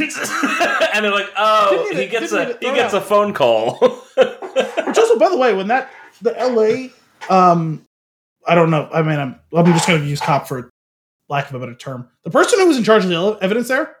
Once you sign it out, you can do whatever you want with it. No, that's not how evidence works. no. Like, he still has to be very careful with it because otherwise it will no longer be admissible in court. Uh, That's right. That's right. Tampering with evidence is a crime. As long as you sign your name and let someone know you have it. he did it. Anyway, Uh, uh, sorry, we have it here. This was properly signed out of the evidence. It's totally fine. so uh, Joe Deacon takes his Ubisoft side quest to the old town where he used to work, so that the rest of the story can unfold. In which we find that he is uh, a disgraced cop that had to leave, but not bad enough to be fired from being a cop. Had to leave? I'm not sure yet. disgraced find out later. Who used to be the best, who left. He left. Why did he leave? Reasons? Okay. So we don't find out this very specific reason why he left until probably an hour and 30 into the movie, no? It was pretty late. It's But, late. I mean, you know what? On the surface, I'll object to that criticism. Finding out the exact reason he left, not finding out to the end of the movie, no problem. on the surface, that's okay. I have no problem with that. It was the reason that he left that I had a problem with. He made a Well- mistake. Like I like I, I I'm not saying that it's excusable. I am saying that I don't think it's like a as Well- hush hush as a situation as it should have been, as it on. was. Hang on. Yeah. He made a mistake Yeah. that other people blatantly covered up. Right. And then he leaves because of guilt and it's killing him. Right. But then still becomes a cop somewhere else, and that's okay. Correct. Like, either it's a mistake and things kind of work out, whether it be through him being, I won't say fired, but let's say retired, or Mhm. he pays his penance and eventually gets to be a cop again, or he gets in trouble for it. Right. I, Like, cause, uh, allow. 'cause- because you know what's worse than accidentally killing someone and feeling genuine remorse for it, which because it seems like he does feel genuine remorse for it. Mhm. It's covering that up. Yeah. Yeah. Let me rewrite this And, like, character allowing real to- quick. like to perpetuate the idea of, well, we like him, so in in a movie that is uh just random scenes from other movies sewn together i Sorry. to make it just reminded me. I watched Whose Line Is It Anyway right after watching the movie, and you say just scenes from a reminded me scenes from a hat. scenes from a hat Watching scenes from a hat. It's Love by it. far the best Whose Line game of all. i am i'm a big fan uh but if you want to write just just a, a quick solution to this character um is that he is destroyed by what happened he is guilty he is not a cop anymore but he is the best Yeah, if he's the best, he's the best He- and he's pulled back in begrudgingly Pulled back in as like some sort of consultant. yeah fine that fixes that Yes. And we don't even have to go down this whole rabbit hole of I carry this very perfectly split bullet on my necklace as a reminder that you killed an innocent person and I covered it up. What is that storyline? That's what I'm saying. Like, they are so much more problematic than what's just going on with him. It's like, and oh, by the way, there's a third person who just like casually knows it happened. Chief of police, right? Was it? I don't remember actually. I think so. It was very unclear to me who was in charge. The guy in that office or Rami Malek? First of all, was anyone in charge? That's a great question. I think Jared Leto's in charge. I, I mean, Not at times. no, not his times. character, just him. Well. I was gonna say at times his character is the only person who is exhibiting clear agency and control in any situation. Like That's true. the scenes towards the end, he has very firm control over what's going on until he totally loses control. He's the only person who ever exhibits uh, even a modicum of control. Yeah, yeah, that's true. All right, so I actually I I started off on Joe Deacon, but we actually, if we were to go a little bit further back, we got an intro to this movie of a girl driving down the highway in um, the middle of nowhere, uh, which it's not clear to me where this movie takes place. Did they say it at some point? It's in LA. It's in LA. Oh, where is that? Where is that? Where did he move to though? That's what I meant. Like where he's where he's been. I mean, working. he's in some rural county outside of LA, I guess. Kern Okay. County. I'm assuming that's a real California county. I didn't. Oh, I actually forgot that I said that in the intro. Uh, Yes. Kern County. Gotcha. Well, So I do that's where he remember because you keep seeing the badge in the hat. He like it's Right. mentioned or at least very visible many times that he works in. He's the Kern County sheriff, or he's a deputy. Right. All right. So, but we start the movie off with this girl's being like kind of harassed by this other car Didn't on the we see the Hollywood sign at one point? Maybe. Um, by this other car on the road, and it's creepy and it's spooky. And she pulls over to a gas station, and it makes a classic horror movie mistake of getting out of the car when she doesn't need gas. She could probably just drive for a while Honestly, that first scene was the most and be like, fine. thrilling, engaging scene. It was so. I was in. I was Yeah. hooked. I was like, "Oh, this movie's gonna be good. Like, this is gonna be. It's creepy. It's twisted. Like, oh, did a great job of setting the tension and all that. Like, yeah, I Yeah. was, I was like, oh wow, It. this is pretty solid. And I agree with you. It did a great job of setting the tension for a different movie. is this a third movie? Uh, yeah, yeah. This is uh, what was that? This is Jeepers Creepers three or fourteen. I'm not sure how many of them there are. Well, I, I will say because you know you've been harping on the seven aspect of it, of which you're correct too. There's definitely like a lot of DNA from seven. To me, Sure. though, I also was often reminded of Zodiac. I don't know if you've seen that one, but the, Oh, yeah. the first part of this was kind of more towards the Zodiac part of it, where I yeah, we I see the agree. killer in action. We don't know who it is, all that sort of stuff. Where it felt like some like where you see the scenes in, with the Zodiac killer is killing, find out about it later, type of stuff. That's right. That's right. I I I, I, ha- I went through a zodiac phase. Um, take from that sentence what you will. Uh, the and so I agree. I agree. How is that a phase? I, I don't know. I I watched a movie and then became obsessed and watched like four more and then like a mini series and then a not mini series and I Okay, was so you went down like a Zodiac rabbit hole. I did yeah uh my, my zodiac phase I watched. um, I watched, saying that. and I gotta watched tell you that movie for the first time last year. I don't remember really any of it except for the fact that I was engaged at the time. It was a good movie. It was the by far best lit David Fincher movie, Hmm. which Yeah. isn't a criticism of Fincher's work because I actually love a lot of his movies and stuff and House Cards and all that. Um, Yeah. It's just there's a very distinct color palette and lighting situation in all of his stuff that's Right. incredibly drab and muted and typically Mhm. quite gray or dark. And that scenes has actual that, that movie has actual sunlight in it. So Yeah, that's true. Uh, but yeah, you're right. It definitely it, it had some of those characteristics. It made me interested. I was excited. I, I think it, it took me a while to realize that I wasn't excited into this into this movie. Where I was like, I'm not actually sure if I'm still on board with this. And then when it by the by the end, I was like, oh no, I'm not on board with this. you know what it is is like I'm gonna call it about 15 minutes after they investigate that crime scene in the apartment.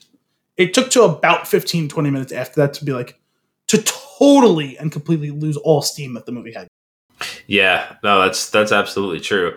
I will say when we get uh, when Joe's moving into town and people are starting to give him give him the side eye, I'm like, oh, all right. Like I'm I'm also on board for layering on top of this Zodiac killer this mystery about this cop and something that happened with him. I like that idea. I like the having way, to piece the The- mystery the, together. The way that like they pay all that off and choose to tell that story, horrendous. oh, it's it's horrible. It, the writer it quit. Did, did the writer quit? Did the Netflix algorithm algorithm finish this movie? Because again, there are kernels of what could have been a compelling story there that they just totally flub. It was like a a mentor mentee situation where like like a really solid screenwriter was writing the start and handing it off and they would finish it and they were like ah not quite. Let me introduce something else and see what you got here. Eek, no didn't quite get there either. You know what this movie kind of felt like?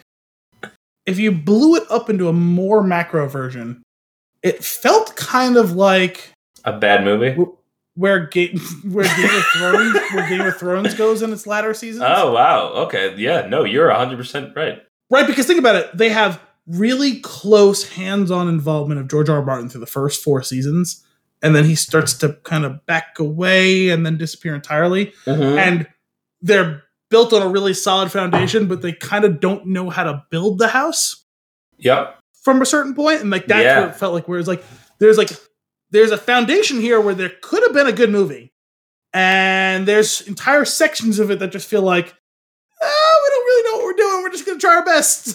yeah no i think you're onto something that's ex- that's actually like exactly what it what it is that's a, that's 100% what's happening here because the storyline with Deacon takes me in such a place that towards the end of the movie, I forget exactly at what point I was thinking this pretty strongly, but it was within the last 20 or 30 minutes of the movie. I honestly wondered whether he was the killer because that would have been cool. Oh, hundred percent. I'm totally it on board like with that's that. where they were leading us. I I actually early on I was thinking that that's what the that's what the tension is is that they never caught the guy, but some people have reason to believe that it was him, but he got off because of some technicality. Mm-hmm. That's what that's what I thought it was going to as well. So 'Cause, like- I'm with you on that. Yeah, and, and like it it popped up like in my head occasionally throughout the course of the movie. Like, are we going to get one of those situations where we keep seeing it through his eyes, but maybe he's got a split personality or something like that, and doesn't know he's doing it, or he finds ways to convince himself, tell himself that he didn't do it, but he is doing it, and all that sort of stuff. Mm-hmm. Because like towards the end, when we get closer to the fact that he ends up killing the girl, like I and then, then we see that right, I'm like, oh, did this motherfucker act like he fucked up and killed this girl, but really it was killing a witness type of deal, and Mhm. it's gonna ha- close the loop so no one can track down and prove that it was him, and like the final scene is gonna be either like Rami Malek finds out and like he kills him, or he like one of them kills each other, you know what I mean, and or like you know maybe Denzel gets away with it, and like or, or we just we we walk off with one of those shots where like the camera zoomed in on him, and it's like oh fuck maybe it was him the whole time, and no Yeah. one quite figures it, or maybe someone is on to him, and well like that doesn't get answered at the end of this movie. No, You have to imagine that somebody reading the script like gave that feedback and was like, "Oh, what about this?" And then the person was like, "Or no resolution." because he shows up he shows up to Rami Malek like digging up the holes, right? And I'm like, Yeah, oh, is he gonna kill him and put him in one of those holes and like Mm, yeah, close loop? yeah. Nope.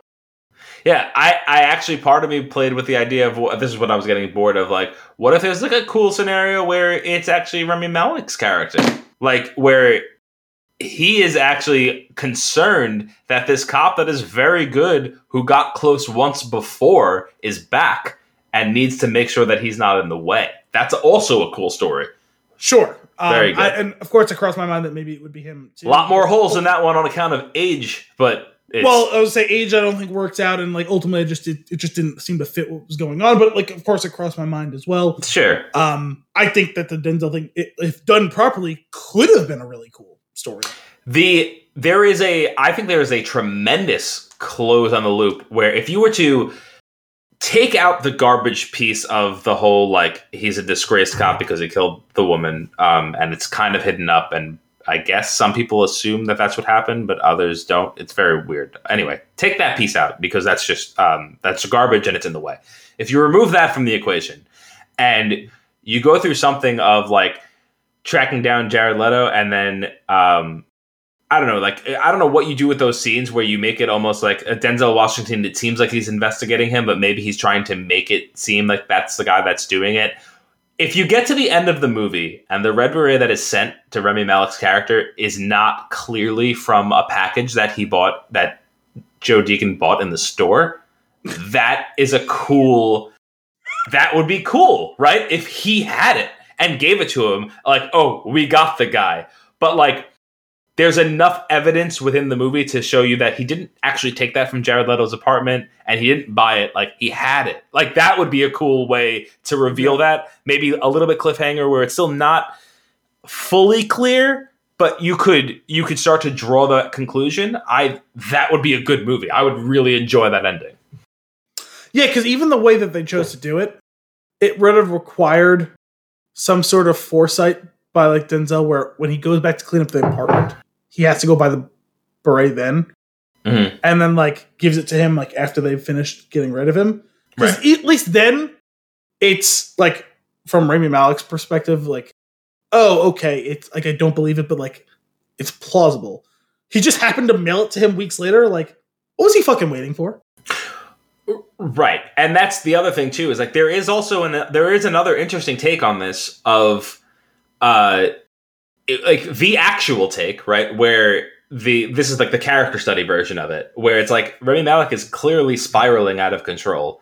He's spiraling in the way that Joe Deacon spiraled years ago, and it almost cost him his life. It did cost him everything else, and he's doing his guardian angel thing. That's the story they're telling. That's they even I think they even call it that in some degree. They call it like his guardian angel or his angel or something along those lines. But No, doesn't he say no guardian angels? Yeah, some, something like That's that. the but he- closing line, isn't it? No guardian angel. no angels is it no what it says. right, Yeah. But uh like and that is cool in concept. However, they I don't think it works with like the way that they establish Joe Deacon's character as being like like with this weird flaw of Well, uh, also, I never really girl. understood the no angels. I they were trying to do something. It was just another swing and a miss. Uh, among Like, I like I got, I get like, I get academically what like they're getting at, but like, didn't really apply to anything in the movie. No, no. Like, who was going on a crusade to save someone and like failed or whatever? Like that, that doesn't really happen. Yeah. Yeah. All right, so here's a question. The guy that killed himself, the first guy they interrogate. Yeah, which also, by the way, just totally just like dropped in our lap like a dead fish. Oh yeah, 100%. Was it him? No, So after he's gone, no, these are really bad cops. They, they, it's not Jared Leto either. no, I know that. that that's definitely not Jared Leto. But the reason why I ask is after after that guy killed himself, there's no more murders. Well, sure, for whatever. Is it because the heat's on? It's probably because the heat's on, just right? because it's been a couple of days. Like, I, I guess that's true too. Yeah, there's like not period of time. probably not enough time. Why is that? What? Sorry, that's just a random question I'm going to ask and assume that you have an erection. that, that scene was weird, and th- the reason why I did that just now is that's how weird that scene was. Yeah. well, that was the scene I was watching. I actually I didn't have time to rewind. Grammatically speaking,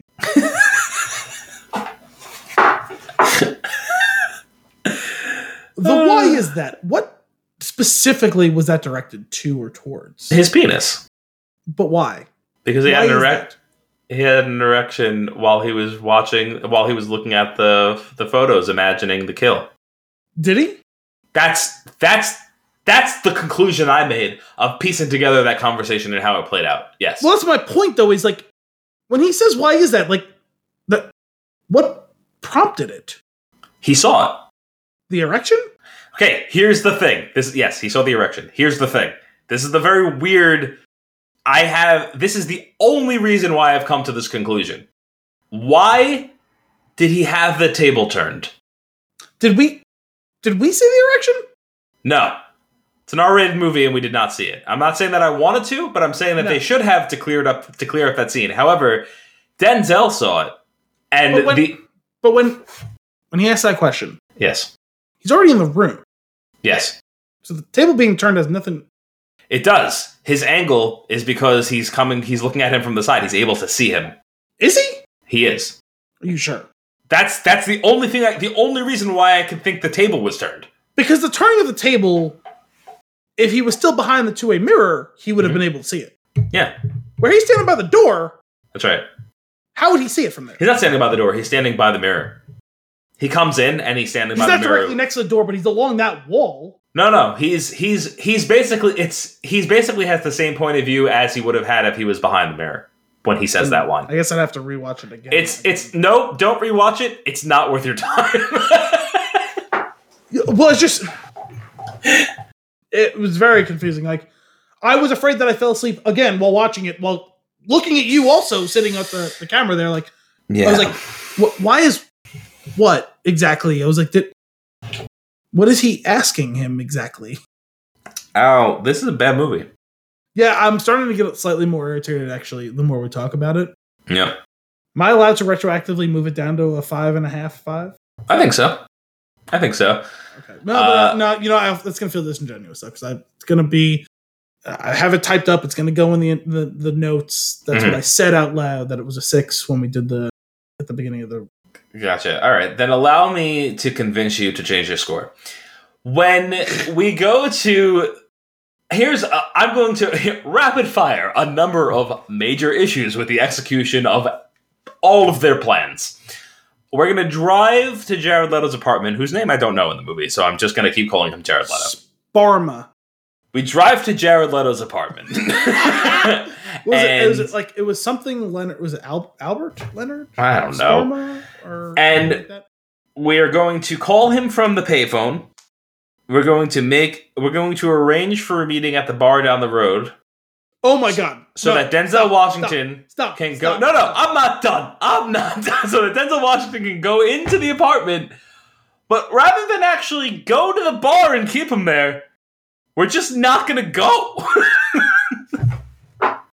Do you know how frustrated I was during that scene? Ugh. frustrated enough to change your score? No, because I'm like, how effing stupid! We're gonna pick a bar yeah, that's a five minute walk. Yeah. Not a bar on the other side of town No. where he's gonna have to get in the car and drive away. Which, admittedly, you're taking some risks there, right? But theoretically, oh, he's gonna drive away. I'm gonna keep a lookout. He's gonna be gone for at least half an hour before he realizes Right. it's a wild goose chase, right? Nope. no. I'm gonna pick a bar that he can walk five minutes down the street to. Hmm. And then I'm just gonna hope he's gonna wait an hour. That's right. Not go down because you know what? That could have been kind of tense where he sees through it and he immediately leaves, right? Right. But no, we're just gonna hope that he hangs out there and I'm gonna uselessly sit here. He doesn't even do a good job of signaling. Well, I guess it, that wasn't entirely on him because he makes the call from the, the bar or whatever, right? But like, why wouldn't you at least like okay, let me let him sweat for ten minutes and then go down there because that's gonna maximize your time frame. That's right. oh my god, I'm so sorry, I'm so late, you know, and then maybe he sees through it and it blows up in their face. But you know what? That would have been good writing. That would have been dramatic tension, all of that sort of stuff, right? Yep. Because you expect he's gonna blow up the whole situation in some way, shape, or form. Maybe not the way that he chose to, but that, that he's gonna show up. You know, oh, hang on, let me run to the bathroom real quick. But he doesn't go to the bathroom. He walks out of the bar, right? No. No, Stupid. we're just gonna hope that he sits there. It's stupid. It's horrible. I hate it. Next. So you're still you're still going six. Um, uh, by the end of this conversation, I'm going to drop it down to a three. Uh, all right. Next, we. Uh, is it next? When does the phone ring outside of, and it's Jared Leto calling, and Rami Malek picks up the phone. And it's Jared the Leto's next there. night that he follows him because he's sitting out there. That's when they go out to the. It's, that's what leads to the climax of the movie. That phone call Yeah, leads yeah. to them leaving. All right, so uh, Denzel needs to go and get uh, was it aspirin? I don't know, whatever. It doesn't matter. He's going to the store. He goes to the bodega to buy something. The phone It was rings. just coffee, wasn't it? Coffee? That might be, that might have been it. It was coffee Uh, for it was coffee for Rami Malek and it was something for him. I forget. Yeah. Jared Leto calls the phone. Rami Malek gets out of the car and answers it. Obviously, it's not a trap. Um, Jared Leto is then there, immediately there, which means that he called him, left the phone off the hook in the apartment, and Which that actually is Well- feasible, especially for a thriller movie. Uh, like this. yeah, Oh, okay. That's fine. Possible. Whatever. No big deal. Uh, here's what's a big deal. Rami Malek gets in the car.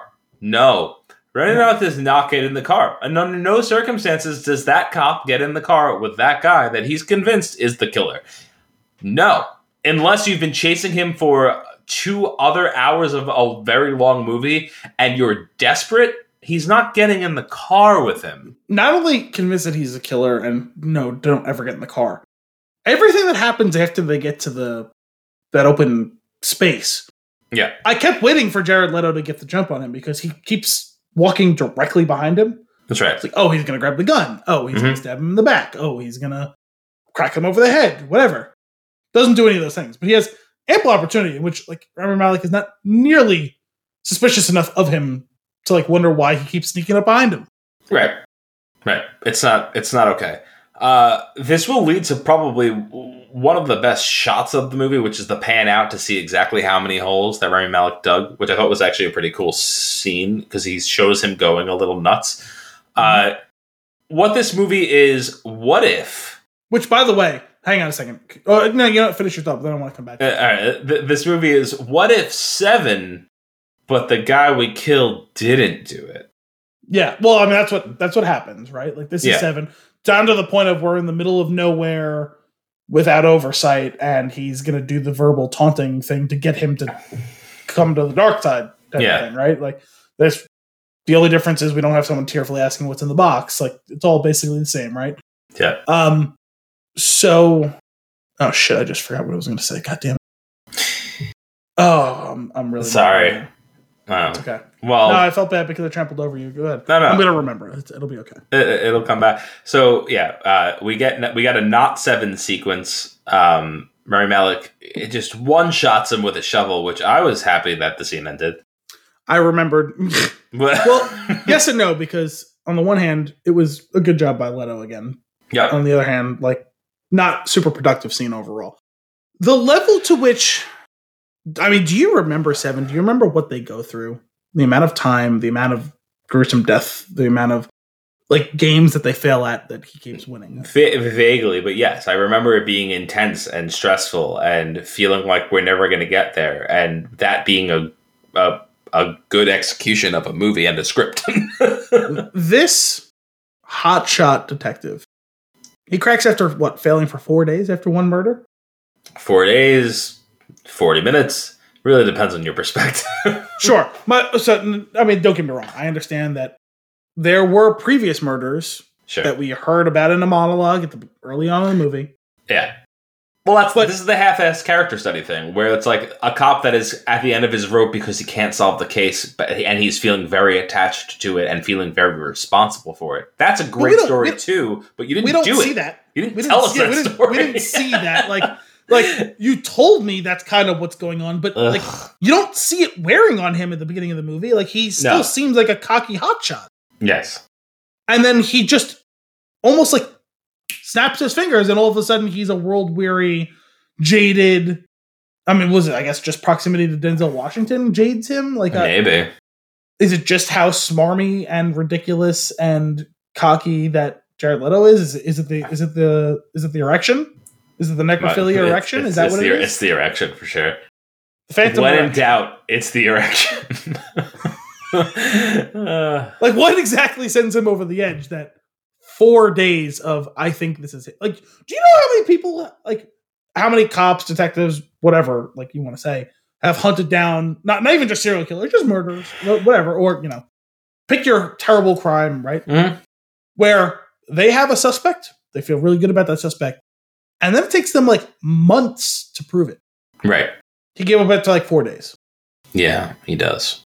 and he's like not the fifty-five-year-old cop who's four days from retirement. He's like a hot shot on the climb, Mhm. thirty-something detective. the thing is they need to like they need to show more of the struggle of the people that have been killed and trying to solve it and the and the shortcomings of the investigation they need to show all of that for that story to actually be there and it's not Yeah. there. They didn't give you that story. That's not what they were doing. Um, Remember how Zodiac takes place over the course of like ten years? Yeah. Yeah. That's not that's not here. This is across like is we two like minutes. we we know that there have been murders before the movie starts, and then we see like five separate murders across like ten years. How about this? Uh, we get the uh, the girl comes into the police station that was being chased in the opening of the movie, and the only reason that she comes into the police station is because one of the writers was like, "Oop, forgot that loose end.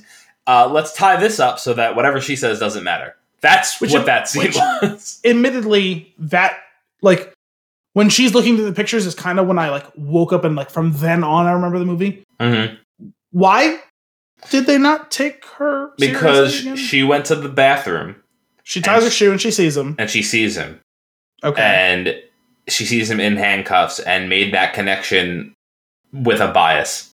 yeah, I still don't think that's how that works. I, I mean, I don't think that's how that works either. Uh, that is how you write out a bit that you wrote into the beginning of the movie, and we're like, oh, we have nowhere to go with this, and then they just get rid of it. Was this one of those movies where they had a really cool idea for a scene and then they tried to make a movie around it? I think so. I think so. I, I, it, it definitely seems like they were trying to. What they really, really wanted to do was leave it in a level of open endedness where you feel that it could have been Jared Leto, but he does such a good job at playing the character that he's supposed to be playing that you don't, you know that he's not. Like he did it so well that you, as the viewer, are convinced it's not him. Because honestly, the only thing in the whole movie that suggests it is him is her. That's right.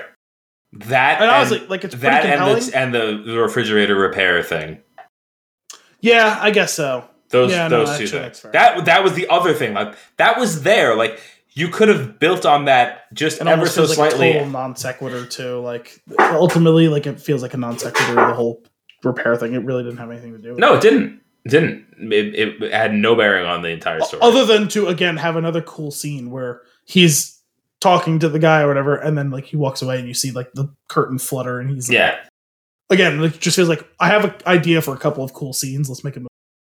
Right, and what they were doing in that scene, it because Denzel Washington's character, like, he sees him for a split second and then goes no, and walks away, impl- it, seemingly implying to me, the viewer, that this was one of his suspects back in the day, and he thinks his mind is playing tricks on him, but that's not even remotely what's happening. Nope. Another again, that could have been cool too. Which also like because that is what this is, right? Like it's supposed to be the same killer, right? Yes, I think. It- I- it's a question mark. And because again, like it would have made more sense if like Rami Malek was in charge the whole time, but no, he's just been in charge for the last like couple of years. I guess since this new wave of them has sprung up. I mean, I Are we down to a five at least yet? probably. All I right. don't know. Th- these are things that I would feel more conviction of if I hadn't been dozing some during this movie. Sure. I watched it on Friday. Yeah, but but you mean you dozing during this movie? I'm gonna go out on a limb. I'm gonna say it's not your fault. No, it's not entirely my fault. Um, it's not entirely the movie's fault either, but it's at least some of the movie's fault. It's mostly the Um, movie's fault. it's, nah, I was pretty tired. Um, But uh,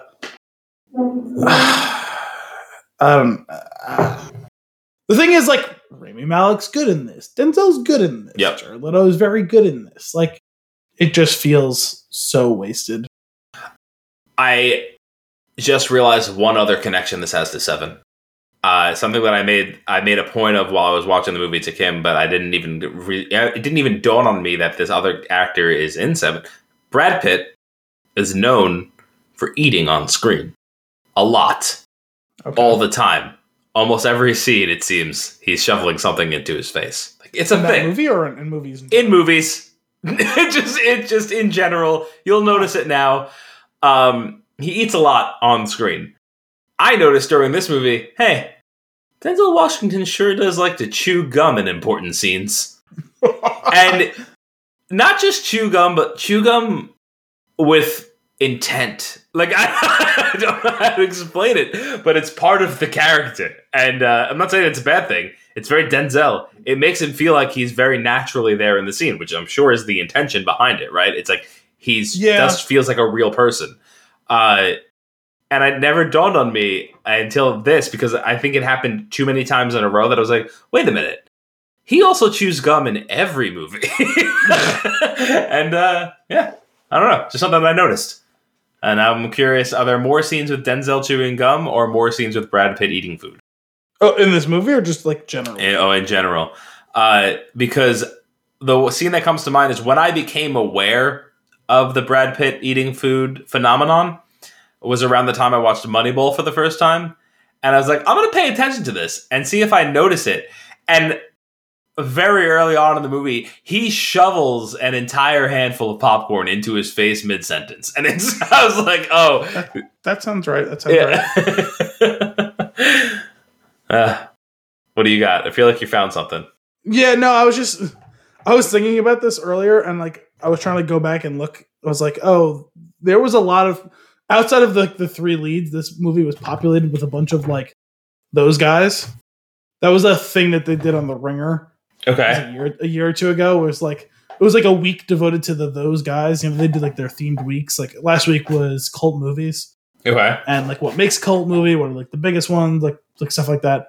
Um, and this movie like entirely populated with those guys and girls, and like the, the those guy was that it like oh that person's been in a bunch of different things you've seen. No, you don't. Now I'm different because I tend to remember like all these action actresses' names. That's why you usually ask me. Mhm. Um, but like it's usually oh you don't really remember that person. It's funny because during dinner I was watching.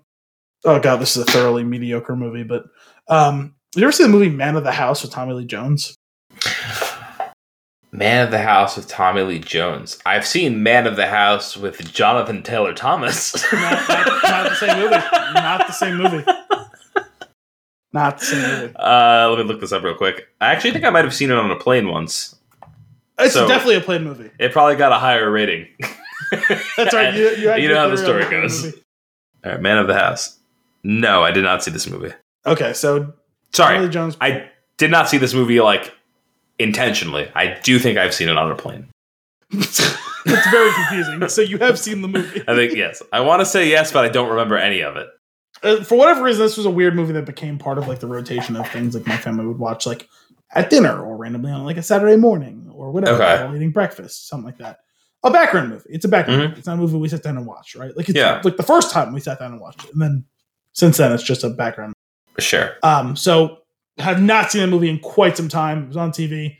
And one of the guys, what made me think of the those guys was because Shea Whigham was in that movie. I totally forgot he was in that movie, and he ended up on the Ringers like list of like the modern era like pantheon those guys actors. Yeah. I get okay. million things you've seen.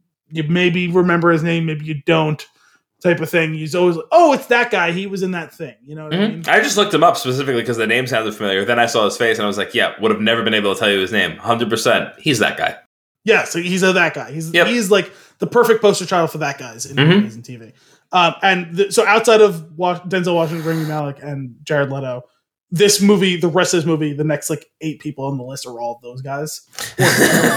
Um, Chris Bauer is one of the other detectives. He's Yep. one of those guys. He's been in a bunch of things. Specifically, he is actually one of the leads in season two of The Wire. He played Frank Sobotka. okay. Um, there was Terry Kinney, who is the fixer on Billions. He was the, uh, I think he was the L.A. the captain, the one who like was very frosty to Denzel early on. yep. Um, there's Natalie Morales. I remember I was Mhm. like, oh my god, she's what's her name from uh, from Billions or not Billions from um, the Newsroom. Oh, Yep. Thank you. I was actually trying to figure out who she was. Also, isn't she? uh Isn't she dating Tom Haverford in? She is Lucy on, Okay. on uh, Parks and Rec. That was the second thing I came up with. I was like, also, I'm pretty sure she was in like way more episodes. She was in like one and a half episodes of the newsroom in the first season, but she was on and off Park, Parks and Rec, and then end up coming back for the final season and all with. Tom. Mhm. Um, there. Oh, Glenn Glenn Morshower, who's been in a bunch of TV and movies. You'd recognize. Oh, yeah. Bald guy. 24 guy. That's how I Yes, I he was usually 24 for a few years. He was on um, Friday Night Lights. He's been in a million other things as well. Mm-hmm. Um, the guy who was the guy who kills himself, Frederick Koehler, he's definitely been in things I've seen before. Yep. Don't know what else he I've actually. Oh, Death Race. That was the one I ended up actually looking Mm. at. I was like, I know that guy. He was uh, Ian McShane's right hand man in, in Death Race. There was I thought there was one other person that was like The the woman that is in the that works the morgue. She she was. I feel like she's been in stuff before, but I couldn't place her. Uh, let's see. Um, What else was she in? Oh, she was in Nightcrawler. I didn't see that. I did.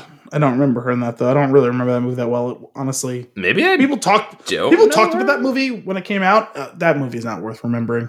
Hmm. I wanted to Which is- watch it, but I haven't.